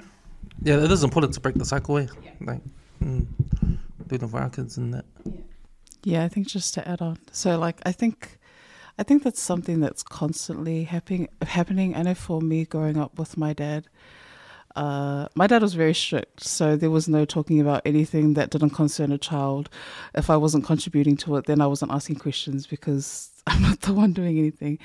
But I think um, now, even as a mom, um, I'm having to come out of my shell to talk to my dad about things and to tell him why. Um, I think one of the things would be like mental health, how I might be feeling, what I might be going through. Um, I've had the privilege of living in the islands, and that's not really something that's acknowledged like we acknowledge it here. And so that's a conversation that I'm having to break down to my dad. Um, I think so that he can get a sense of trust that I'm trying to get him to understand that he he's the person I'm coming to, that there's a sense of trust in both ways. And so even now as a mum, I'm a very strict mum, but I also have to hold myself back because I too want want that change because I think uh, now with like a lot of things going on with our youth, um, I don't want to be that mum that hears about um, her son or her her daughter um, not being able to come to me or losing their life because they couldn't come talk to me about something. So it's definitely. I hate calling it a stereotype, but I think it is a stereotype um, of things being labeled taboo when they shouldn't be because um, certain things we should be able to go talk to our parents about.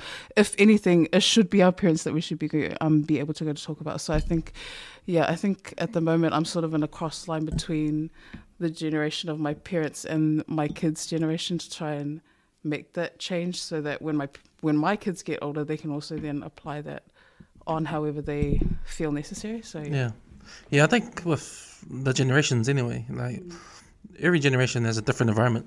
You know, growing up, and right now we're in a time where technology is changing faster than ever before. Like, mm-hmm. man, I was in I was living in a time with no internet. Now we've got internet. Our kids are born in the internet world, and we don't. I didn't even understand half of that stuff that's going on. So. And you think our parents, parents will know nothing, absolutely nothing about what our grandkids are going through because they never lived the internet world and all that kind of stuff, technology and that.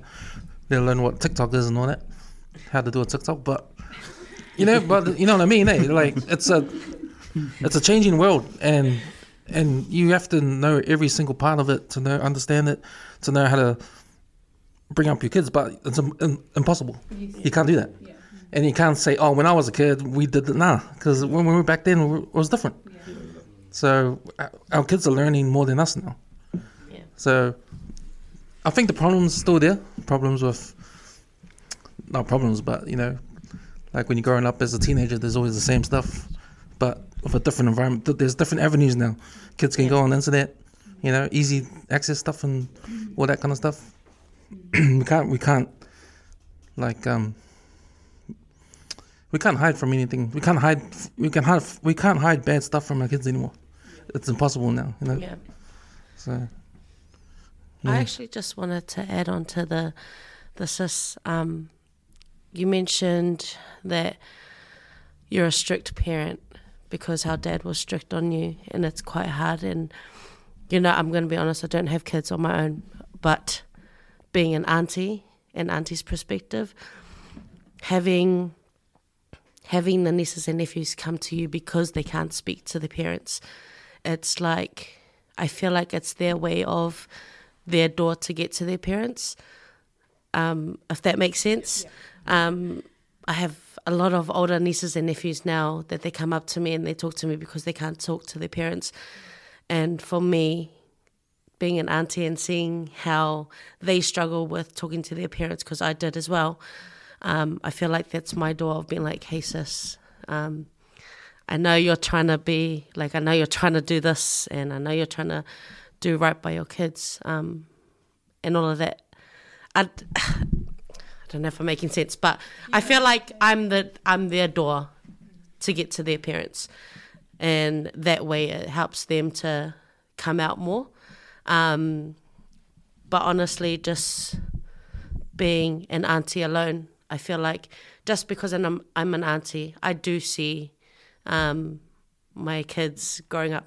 Their kids are my kids, and I will always hold that. Um, and in saying that, it is hard for the younger generation to speak to their parents, but then trying to, um, how would you say? What's your favorite word? Trying to speak life into them and saying, hey, it is okay to go to your parents if you need someone there. I'm more than welcome to. You know, he didn't even answer my question, but I just had to look look at him. um, but yeah, I feel like that's another way of for the kids, the generation now, to you know um, speak their mind and you know go talk to their parents is through their aunties or through people that they can just open up to easily, if that makes sense. It- It's also like it might be a good thing and a bad thing, but because we're Yeah. Pacific Islanders, we we have this village mentality. You know, we live with large families. Yeah. Our cousins are more like brothers and sisters. You know, yeah, yeah. it's not like the Europeans. They're just the immediate family. and That's it. Yeah, They don't, they don't have an extended family like their own. Like they don't live in a village, so they have to talk to each other. Yeah, Uh, pro- yeah. Probably that's why they're they they don't have maybe they don't have these same problems because they do talk to their parents because there's only them. They got no one else to talk to. But with us islanders, you know, we got everyone we want to talk to. Yeah. You know. And I think that's the thing. Um, I think now just hearing and listening, um, I remember growing up, my dad. Um, so we weren't allowed to speak English at home, and we used to get hiding. it would be like the smallest word, like it would be that, but if he catches you getting hiding, and he always used to say "ele oise Samoa," uh, and we always used to say we live in New Zealand. Why? But um, I think now in hindsight and just listening, um, I think they were really trying to keep the um, authenticity of our culture Yeah. as as authentic as they possibly could because they knew that we were in a different environment and so how do we but it's interesting that you say that because if you go to Samoa Yeah. um in my experience we had like it was myself my mom my stepdad and then we had the parents and the sisters and the brothers and their husbands and their wives and their kids and so we all lived in this one house so you know Yeah.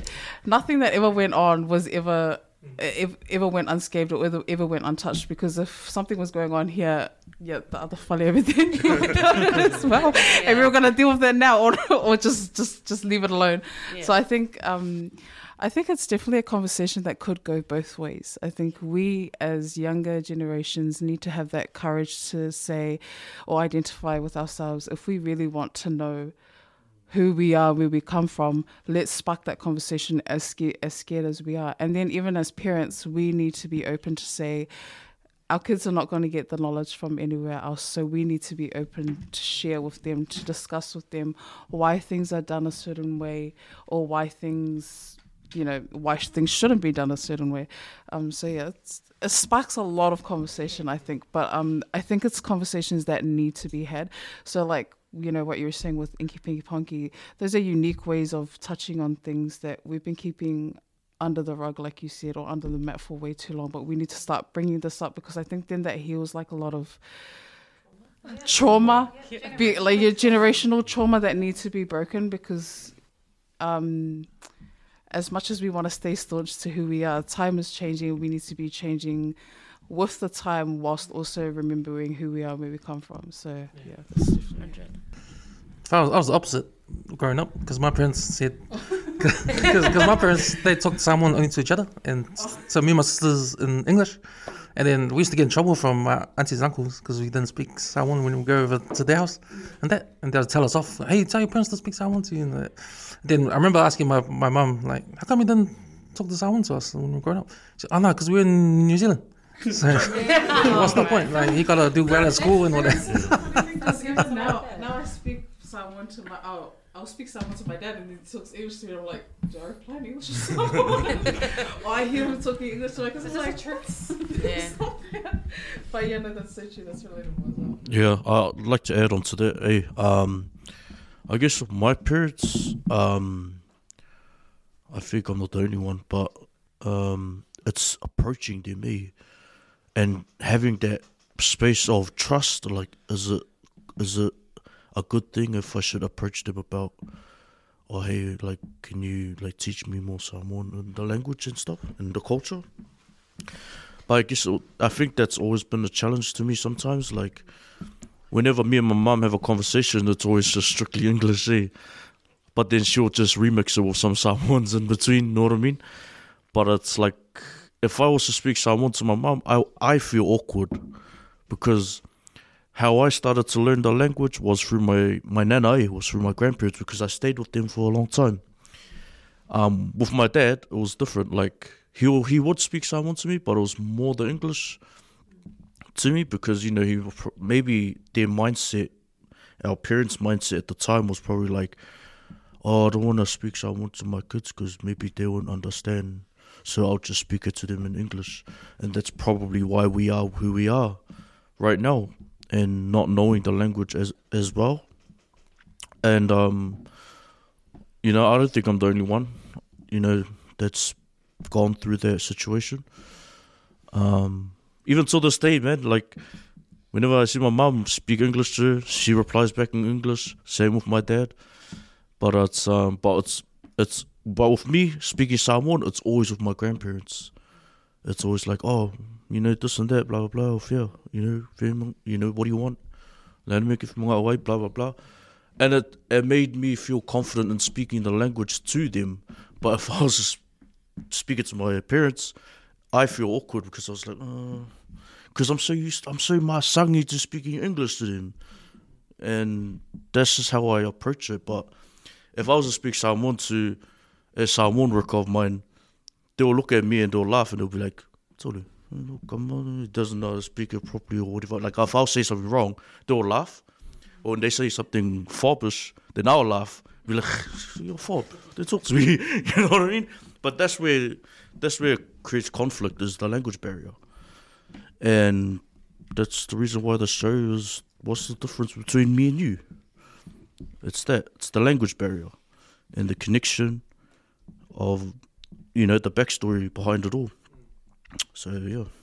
You know, what I love about the creativity that you bring to the show is the angle of your message through the parades. Mm. Because you know, because that's why I asked you the question in the beginning, like, what does what what does the difference mean? Because I can't relate that to the Toa Samoa parades. Like, what the hell? What's that got to do with that? But no, it's a good way of the reason why it's during that time because people are coming together. You know, everyone that disagreed with each other coming. Yeah. So before those parades, we were all at odds with each other. Mm. You know, like putting each other down for saying you're plastic, you're fob. But as soon as you know Toa Samoa made it through, they they all of a sudden just became a unity and just come together as one. So, in order to get to the parade scene, is we have to tell the story on how we get there, and the backstory is how it all started with the language, if that makes sense. Um, so that's the message I wanted to bring out to the people Mm. because you know they they may talk about it behind the doors, but we're gonna be the ones who puts it out on stage and act it. Um, but yeah, that's pretty much all I have to say in that regard. Mm-mm. Nice. You know, um, just coming back to what you were saying, uh, Kingston, about um, about being taboo and not being talked about, but when you see it on TV and like shows like Inky Pinky Ponky and other shows, and you think, oh, everyone relates to it, but it's because they had the courage to bring it out on on these platforms. Yeah. I think I think like if it comes out on film or in the movies or in theater, um, it's it's kind of like um, I don't know. Maybe I'm just thinking out the gate, but like maybe the the old school parenting, they'll probably just like, oh, it's just a movie or it's just a film. But then like um, if we were to like if we had like um, like situations or something that we wanna uh, open up to our parents if we i don't know like 10 20 years later fi- finally mustered up the, col- the courage to say whatever's needs to be said to our parents. Um it's it's still going to be hard. As long as it's on the film in my opinion as long as it's on the film or theater or in a movie um the message will get out there but then it'll just fall on deaf ears in my opinion. Um if if we if we continue to try and push that message out there that um like the message the message that we're trying to push out in this play that it doesn't stop with this play um that someone in the crowd might um might, might take uh that message and maybe feed it into know, into their whatever profession that they they take on because like the last thing I want us to do is like we done all this hard work and and we, we're trying to push this message out there for it to just to stop on that Saturday night, and then it, it, it just falls on deaf ears. Like, oh, when's the next show for? Did you hear about um? What's the difference? Nah, oh, they came out last year. Like they all of a sudden it's forgotten, and like if if us Polynesians like um if if um just just stand the fuck up bro, and just say what's on your mind because like like a palangi man can say it um other ethnicities can, they can say it but why can't we say it and like I think with with Inky Pinky Ponky and with our production that we're doing it's like a filter or not a filter but like a um like we're trying to drop that seed and hopefully that seed will be planted into someone in the audience where um, whatever message that we're trying to push out there, like that's something that they've been holding on to for so many years or for so long or whatever, that maybe they can muster up the courage to uh, uh, have that open conversation with their mum or dad. So yeah, that, uh, that's that's from not not from Christopher Law's point of view, but this is actually from Kingston. Uh, like um, these yeah these um conversations need to be addressed or like uh, there's no shame in having an, op- uh, an open conversation with mom or dad. Because you never know unless you take that first step. Like some people take like 20 30 years to finally open up to their parents but by that time bro mom and dad's already at an old age like they don't know what you're saying uh, it doesn't give that person closure but if, uh, if if you if you step if you step out of the gate, bro, and and say, um, you've been holding on to the secret or you've been holding on to this trauma for so I don't know for so fucking long. Uh, it could be like a year later, um, while your while your parents are still alive. If you open up that conversation with your mom and dad, like you don't drown, I don't know, drown your issues, but you have a um, a one like a proper one on one talk with mom and dad, because sometimes people will see their parents as like they're on a higher pedestal, some kind, and it's hard to have that bridge when you have your conversation with mom and dad. And I think with, with me, um, with my parents, how I was raised, like um, I wasn't raised in a household where we spo- uh, spoke Samoan. Um, I was raised the um, the Whapalangi way, uh, but in the midst of my my upbringing, um, I did value my uh, my Samoan culture. Uh, my mum, she didn't speak the language, only my dad. So um, when we were hanging around in in, um, in home, it's we always spoke in English. Um, so when I when it was time for me to learn the, uh, the Samoan language, I just had that mentality like, oh fuck, I can learn it another day. Uh, I think as as the the years went by and I started growing into a a, um, a young man, and I come across like you know getting a job, and then when people see me, they're like, "Oh, you Samoan? Okay, yeah, I'm Samoan." Then they speak the Samoan language, and then that's awkward for me because like I don't know how how to respond, and like nine times out of ten, bro, like when they ask me, "Are you Samoan?" I'm like, "Yeah." Before they speak, I'm like, "Oh, bro, I, don't speak Samoan," and I think from there it makes it awkward because they look at me up and down, and I'm like okay, I'm gonna go find a broom, go sweep up something, yeah, just to, just to um, clear the air. And like, I think when I got my Samoan tattoos on me, it's me trying to let everybody know. Like, if I'm walking around with, with, with like a singlet or a t-shirt and you see Samoan tattoos, that I am Samoan. But I still get asked the same question, bro. Like, oh, Maori. so like with with me, like um, I'm still learning as I'm going. Um, especially like uh, I'm trying to I'm trying to stay true to the uh, Samoan culture and the Samoan values, like with um, getting a, a songa miki. Um, my dad's next in line to get it done, and then he's asked me to be his partner, and I'm like, bro, I'm not ready. He's like, well, I want you to be my partner. I was like, bro, I don't know the. Uh, I don't know how to speak the language. I don't know the Fa'asamoa way. Uh, I'm not fluent in the language. Um, if I do get the bit I done, that means it's my time to serve, and I'm not ready to serve. Um, I got other stuff I need to, I got other stuff I need to do before I take up that role. You know, and then my dad just looked at me like, I think that was my way of um, bridging the gap.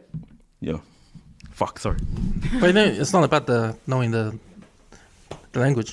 You don't have to know the language. And that.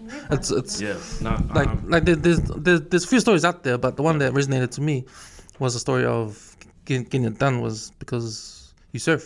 yeah, And that's the main that's the main one. If you serve Yeah. people, if you serve your family, yeah. well, you you you, you deserve it.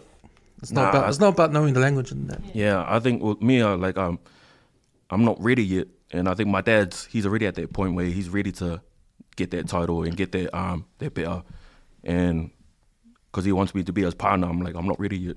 So I think I don't want to say like I'm letting him down, but like it's just me telling him that like where you want me, I'm not there yet. So, yeah. Fuck. nah, yo. I um I just wanted to touch up on that. Um, can you guys hear me?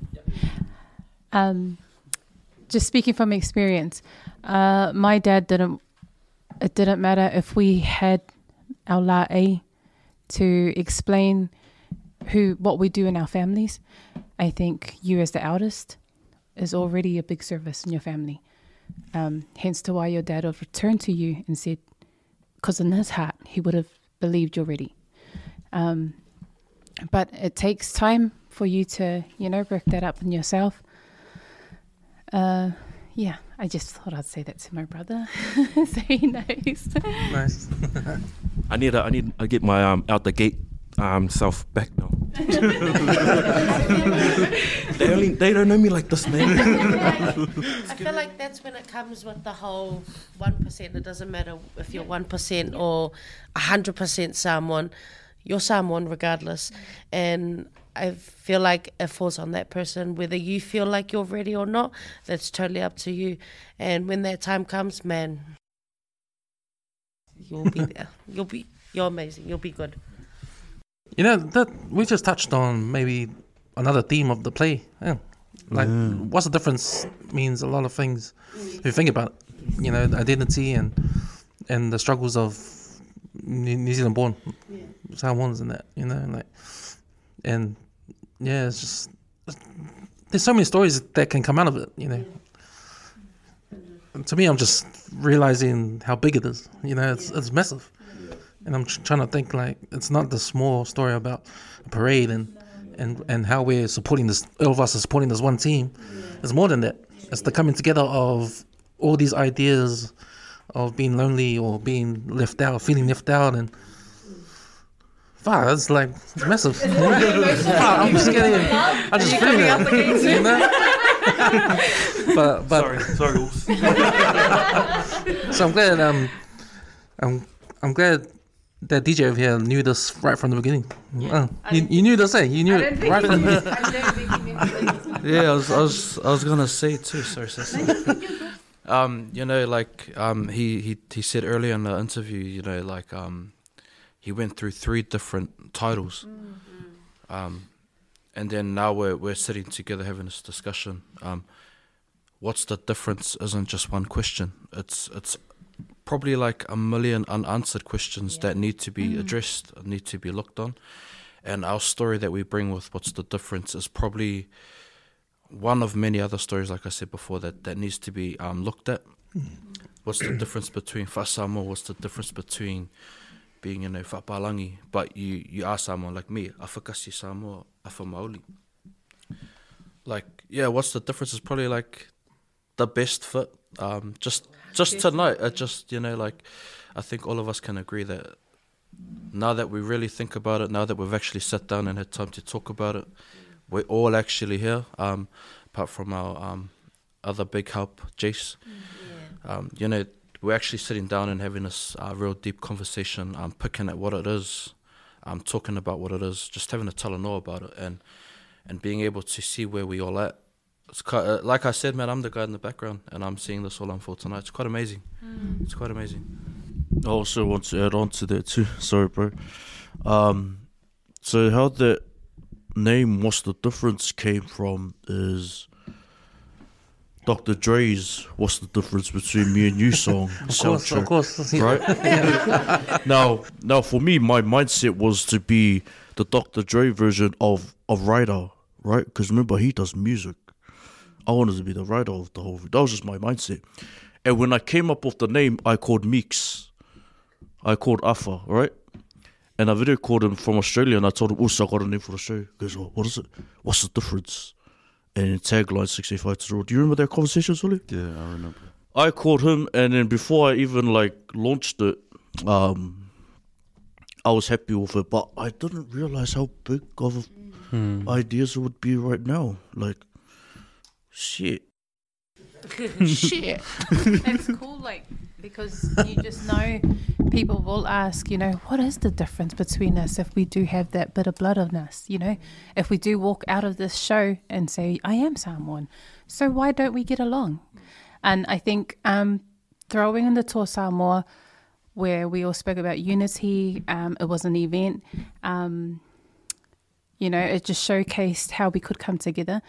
I think throwing that into the his idea of making sure that was in the show was to show um, the people that we do, you know, regardless, we unite because we are one nation. No matter where we live, no matter what your background is, how how hard it was, um, or how strong you are in the values of the Fa'asamoa way, you still matter, you know, because it runs through your blood. You can't erase that. So yeah. Yeah, um, let's add on. so, um, the night that he called, called me, um, I just finished work, and um, he just called me like excited, um, asked me, uh, what do I think about the name? What's the difference? I was like, oh no, yeah, yeah, that, that's, that's that's cool, that's cool. But like, I was just thinking, like, the hell that got to do with the show? But then he told me like, um, the song, like the lyrics what's the difference between me and you? And he kind of explained it like difference between the Samoan born and the New Zealand Samoan born.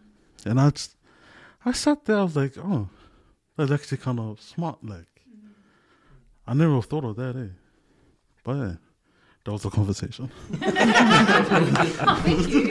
Sorry, and then from there I started, um, and then from there I just started pumping. What's the difference? Soundcheck on my way to work and afterwards. Uh, everyone's like, "Hey, he's playing his um, he's playing his theme song." Yeah, bro, that's me. What's the difference between me and you? You know, you know how we talked about um, the struggles we faced and that all the different kind of things growing up, identity and all that kind of stuff, and these platforms that are out there that allow these stories to come out to everybody to hear. You know, to inspire people. It's like to me, like we already know the answers. Like if we feel like we're alone, if we're struggling on something, we feel like we're alone, but we don't know that there's thousands of hundreds of thousands of other people doing the same thing. Why why don't we know that? And it's these it's platforms like podcasts and TV and and um, you know um, YouTube and plays and and social media or whatever that comes out that make people think, oh no, that guy, that person had the same problem, you know. Um, and it's amazing to me that we we still find things on these platforms and be get inspired to, you know what I mean? Because it's like shit. It's th- there's a lot out there. You know what I mean? Like mm. we shouldn't be alone. But why are we constantly thinking when we see something, we think, "Oh snap, I'm not alone." Duh. To me, I'm like, "Duh." No. why do you think you're the only one? Like, is it because we're not talking? I think that's the the thing with us is when we're so caught up in life, it's hard to. That's not what we're. That's not what we're thinking on our mind. Who else is going through this? Who else can I talk to? It's what do I got to do? Survival mode.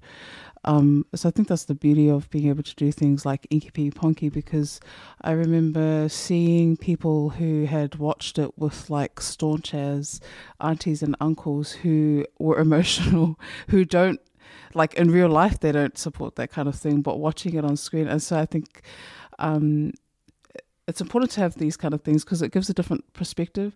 You know how sometimes when you're doing something wrong but you don't know you're doing what what you're doing is wrong because you're just thinking that it's right but it's not.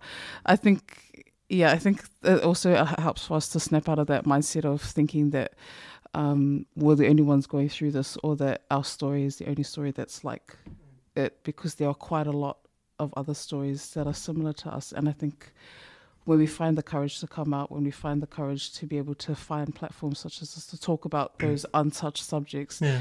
then we can also find the beauty in um, finding that remedy. And I think,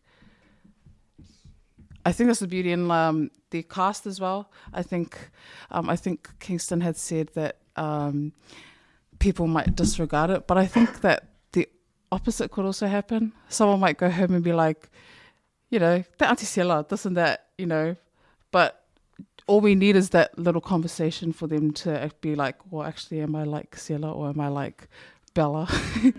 what do I need to do to not be like Bella? Or what do I need to do to um, kind of avoid situations like what what we see in the um, what's the difference? And and it's that we need more of, because different situations require different stories, and we Yeah. need we need these different stories to be out there. Because I think um, now just thinking about the uh, name as well, um, I think it was it was meant to be because I know us living here in New Zealand, if a fob came to New Zealand and you saw him somewhere, you would know he's a fob. But I, as a New Zealand who went to Samoa, they seem to know that I was from New Zealand, and so. What's the difference is the perfect thing because, like um, one of the brothers or the sisters had said, when it was the parade time, it wasn't a show me how much percent someone you are or how much someone you can speak. It's like, yeah, you're someone too. Yo, yo, let's go. You know. Um, so I think yeah, that's definitely a lot of a lot of things that could be brought up just from yeah. What's the difference? Mm. Because even with with Crystal Floor, like with you, with, with your social media, right? You get a lot of engagement out there. With, a lot of people disagree with you, but a lot of people agree with you. But I think you're an example of someone that speaks out what's on a lot of people's minds, but don't speak out. I You think know? I think like the it's not not every day that you see a, a Samoan or a Polynesian that pushes content the way that I push out. Where my my colorful language and the, everything that I talk about. wow, colorful language. nah, but I think like it's it's it's um it's not common to see um a brown brother that does what I'm doing, like with with push, pushing out content as Crystal Floor, um, because like with the the content that I'm pushing out, there's a message behind it. But like, if you just bypass all the swearing and all kind all that kind of stuff, there's a message behind it. But everybody just re- Honest. yeah, everybody just like focuses more on the oh he's just too much if this and if that. but then like I think in a way, yeah, I, I could uh like quiet it down a bit, or I, I could say like uh. I don't know, push out a content where I don't have to swear. But I'm sorry, but it just comes out naturally. like like tonight where I'm just swearing my head off sometimes. Yeah, but like um I think that's I wouldn't say that's what separates me from everybody else. It's just it's not normal to see um a Polynesian do that kind of stuff, especially on social media. Um because every Polynesian um family they were raised with like um be well mannered, uh, well spoken, uh, well groomed, well dressed. I mean, like how many fucking someone's you see like tatted up, swearing his head off and all that kind of stuff. Um, but yeah, like um, I think with me, it's just that's just how I am. That's just how I how I speak. Um, some of the content that I push up is agree to disagree. I didn't try and force whatever I'm speaking on to make you agree. I mean, like I got people like disagreeing, and I'm like, yeah, that's cool, bro. Then I'm on to the next content. Like I don't carry that with me, and that I don't uh, keep that on my mind, and then that's gonna affect me with with my wife and my kids. Uh, I think with me is like it's just like going to work. Like you go to work, clock in, and then clock out, go home, and then all the bullshit that happened at work, you just leave it at the door. Because like the last thing you want to do is like walk in, walk into your home, and then you got all this fucking pent up frustration, or you're too busy worrying about what that troll has said in the comment section, or what that that person did to you at work, and then it just puts a whole strain on your marriage. Uh, you're distant with your kids, and that's the last thing I want to do with with my family. So like when I, that's why when you see me doing content, I'm always doing it in the car, away from everybody. And then when I come back inside, they're like, "Where'd you go?" I'm like, "Oh, just went to the shop." Uh, some sometimes where like um I think uh, my son, my oldest boy, he's starting to um like feel the effects of um being the son of Christopher Law because like uh he goes to Howard, Howard Intermediate and there's a lot of people like a lot of his mates they they watch my content and then they they even gave my son the nickname of um, KTF Junior. I'm like, bruh, go get your own name. nah, but like I think with him, he like he he likes the attention, and and with me, like I do my content, push it out, and then when it comes to like uh, family time, going out in public, like doing grocery shopping or just just general stuff with the family, um, my mindset is just I'm with my my wife and my kids, uh, pushing the trolley. But it's my son, bro. He's the eyes for me. So he's looking at who's who notices me. And then like we're walking through the aisles, and he's like, "Oh, Dad, I think those guys know you from TikTok." I go, "Why?" Because they keep looking at you. I was like, "I don't give a fuck, bro. I don't care, bro. Just fuck. Uh, just follow mom." And then um, his mates, like I, I'll go to like um, like his assemblies, like for award shows, and I'm I'm trying to tell him like, mom and dad will be there, but we'll be at the back. But as soon as I walked in, they're like, oh, surely that's Christopher, that's Christopher. or like even their parents will come and take a photo, and then because his teachers are palangi and Indian, they're like, are you are you famous? Again, no, I'm not famous. Oh, rugby player again. Now all all um all Islanders look the same, bro. yeah, it- but then my son, he's like so proud, like, nah, that's Christopher Law. Cause like even with his um PlayStation uh account name, I think it was like it's Christopher Law. I'm like, solid. And then, then he, he'll take like one of my merch to school when it comes to Mufti Day. I'm like, bro. like, I think with him, like, he's so proud that people know his dad. But then I'm trying to tell him, like, bro, that's that's what dad does. I mean, like, you don't want to uh, get caught up in the crossfire where I'm talking something that's gonna go against the grain, and you're gonna cop a lot of flack for it because they know you're Christopher Law's son. So you're like the easiest target. So when uh, someone that doesn't agree with the stuff that I push out, uh, his son or his daughter could be going to the same school as you, and then they could be venting to you about why they don't like me, and you're gonna cop the flack, and then the last thing I want him is to come home like bawling his eyes or come home frustrated because of some of the shit that I push out. You know, so with social media and my family life, I try to keep it um, separate. Like I was saying earlier, that's why I do content in the car, away from uh, my wife, away from my kids.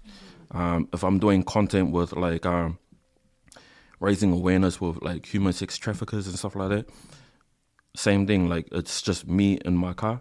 Um, for for those reasons that I stated earlier, yeah. So, Because when I was thinking about you, like, and I was thinking about what we were talking about before about conversations we don't have with our parents, and instead we're doing we're putting on on on, on platforms the these issues, right? Are we seeing because we're doing more of the conversations or topics on on platforms now? Like we're sort of it's like overriding. Hey, well, we're talking. We we're not talking to our parents, so we're talking to everyone else. yeah. Hey, I think it's, it's we're in the era of social media where it's easy to make a fake uh, make a fake profile and then address your issues with that fake profile. So say like um, uh, people are too scared to show their face and and present the or not present but like talk about their problems because uh, people might notice your face or notice your picture. Uh, I think that's the beauty of TikTok is you can be whoever the fuck you want to be. You can be a troll and have like user and all these numbers kind of as your name. But if you try to do the same thing on Facebook, you can't because you have to have your real first and last name. So I think with TikTok and all these other platforms, um, I think some people that's their way of reaching out without being like identified, and I think um, that's that's like one of the easiest ways compared to back in the days where it's hard to because we didn't have internet back then. Uh, we just had dial up. Letters. The, the, the we had landline. the- We just had the landline. we just had all the landline. lime wires and stuff. Yeah. So I think like in this day and age now, it's easy to uh, uh, talk about your not not problems, but like talk about like what's bothering you behind a fake profile. Uh, to like social media platforms like like West West or like with other uh, mental health um, platforms where they have special guests and then they they have comment sections where people are just oh yeah bro I can so relate I can so relate and then everybody that has a fake profile or a fake name they're they're opening up in the comment section because they they're scared of maybe being identified like maybe their family member follows that same platform and then bump it to them the next day like Dolly since when? Like when did you have that problem? And then um I think that's that's that's that person's like um, safe space is to be that that fake fake name or be that fake profile, like be that catfish just to open up. You know,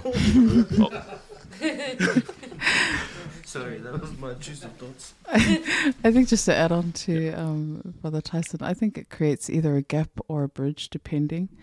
Um, I think a bridge because um, it could bridge that gap between parents and kids, where kids could be able to see things on social media and parents would pick up and they were like, "Why are you watching that?" It's like, "Well, because she understands my feelings, or he knows what I'm going through, and he's telling me," and that could then start that narrative there.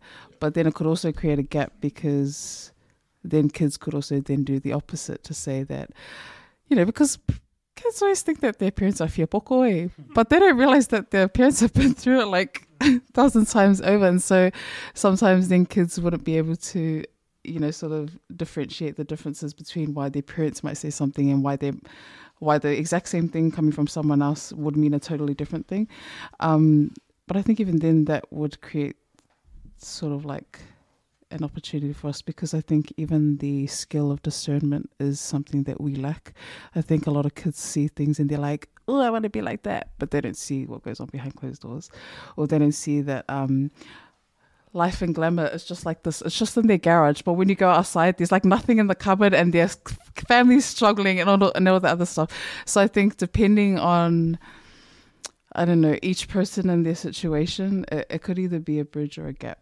I think, but that then gives us, I think, um, as parents, whether whether of our generation or our older generation, the opportunity to sort of look into that. Because I know for my dad, I'm like, Dad, use a Facebook. We'll create your profile. We'll show you how to do it because you can contact me. He's like, No, no, I don't want to learn. You know, um, just even getting in, them into that space of you know it's not for this but it's so that you know what's going on because we don't know like you said we can't hide anything from our kids and my kids come back to me and tell me stuff and i'm like where did you hear that from because i just want to they're like oh it was on it was on this and on that and i was like what is that you know so i think yeah it, it's definitely depending on the situation it could be pro or con but i think that kind of encourages us to maybe look into those things because I think there shouldn't be a gap either way. We should still be talking, having those conversations. Um, I think we just need to find out what our kids or what our parents or whatever um, is going to social media for, and yeah. Say. And just like the um also was saying, we're in the era of um we're in the era of, you know, like um internet being the big hype, um social media, TikTok's popping off at the moment. And um goes back to what the sis was saying as well. Um secrets, you know, um there's there's a lot of secrets. Um and people use platforms um such as YouTube, podcasts and everything else to open up and speak about.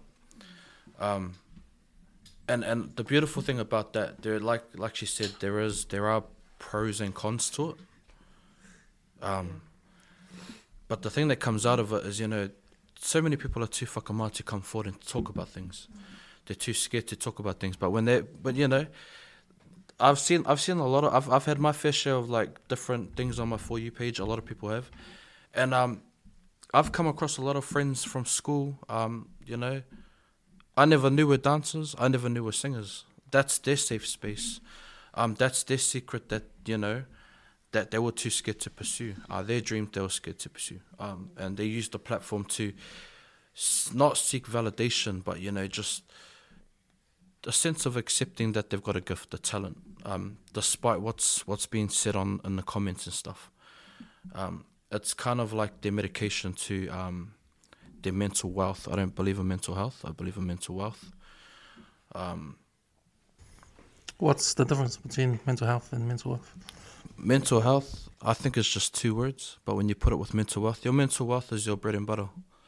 Um, to me, um, if your head's not straight, you're not straight. Um, I live by the saying. I've said this to I think countless peoples. I used to stream. Um, had a consistent of 230 people like nearly every night. Um, and I always used to sign off with um, you guys stay sick, you stay blessed until next time. Let's go. And then I just sign off.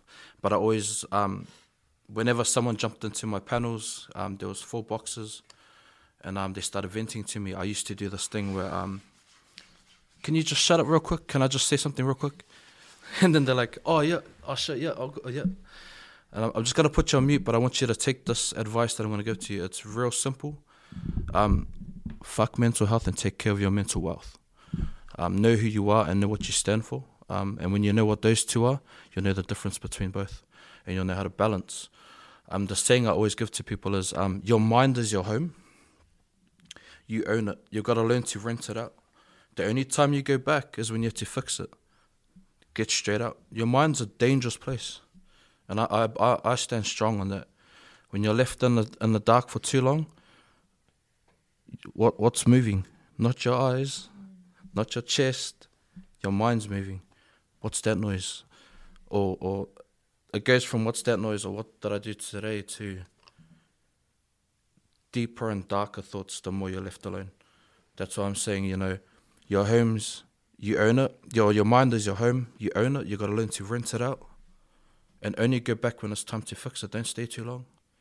If you can't, leave and come back later, because that's what they do when they really fix houses. You know, plumbers.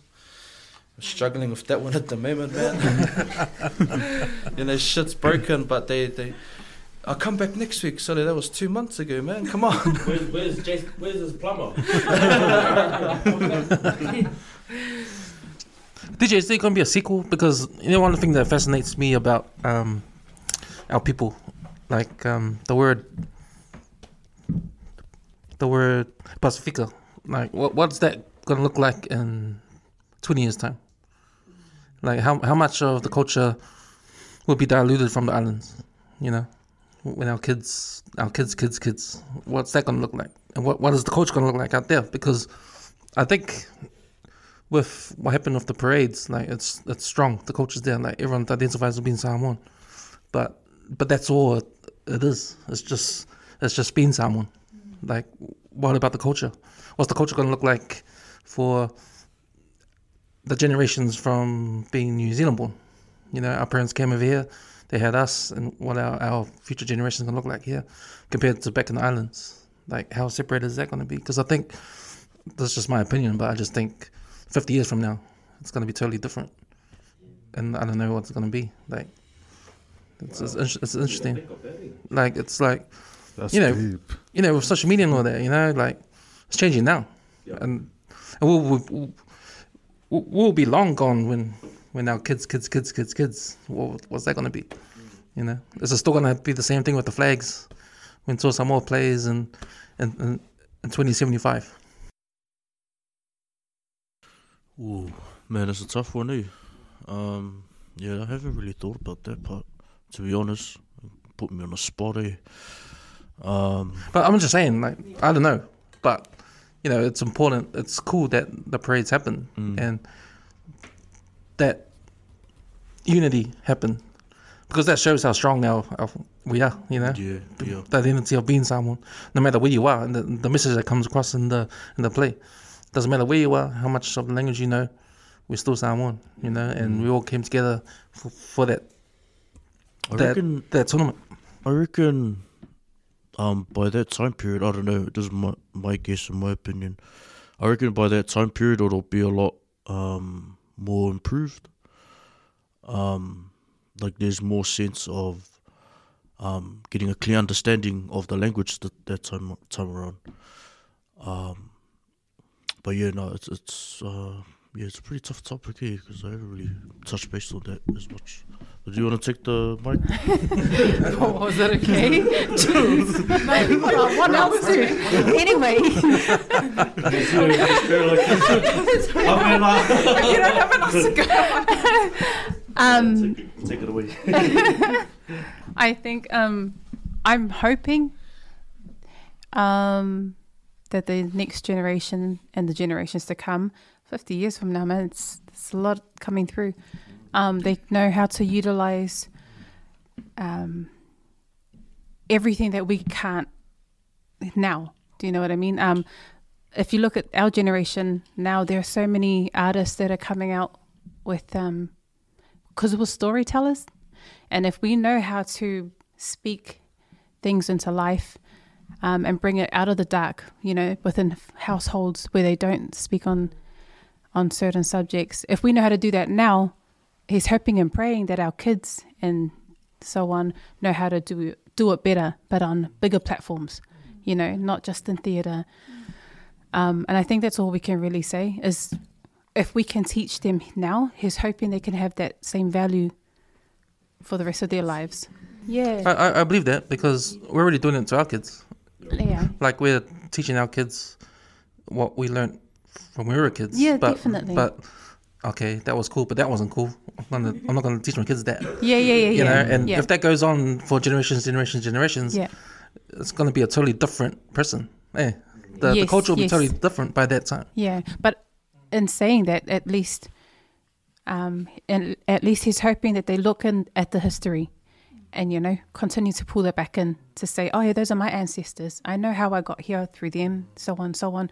Look at things that are um, on TV, the movies.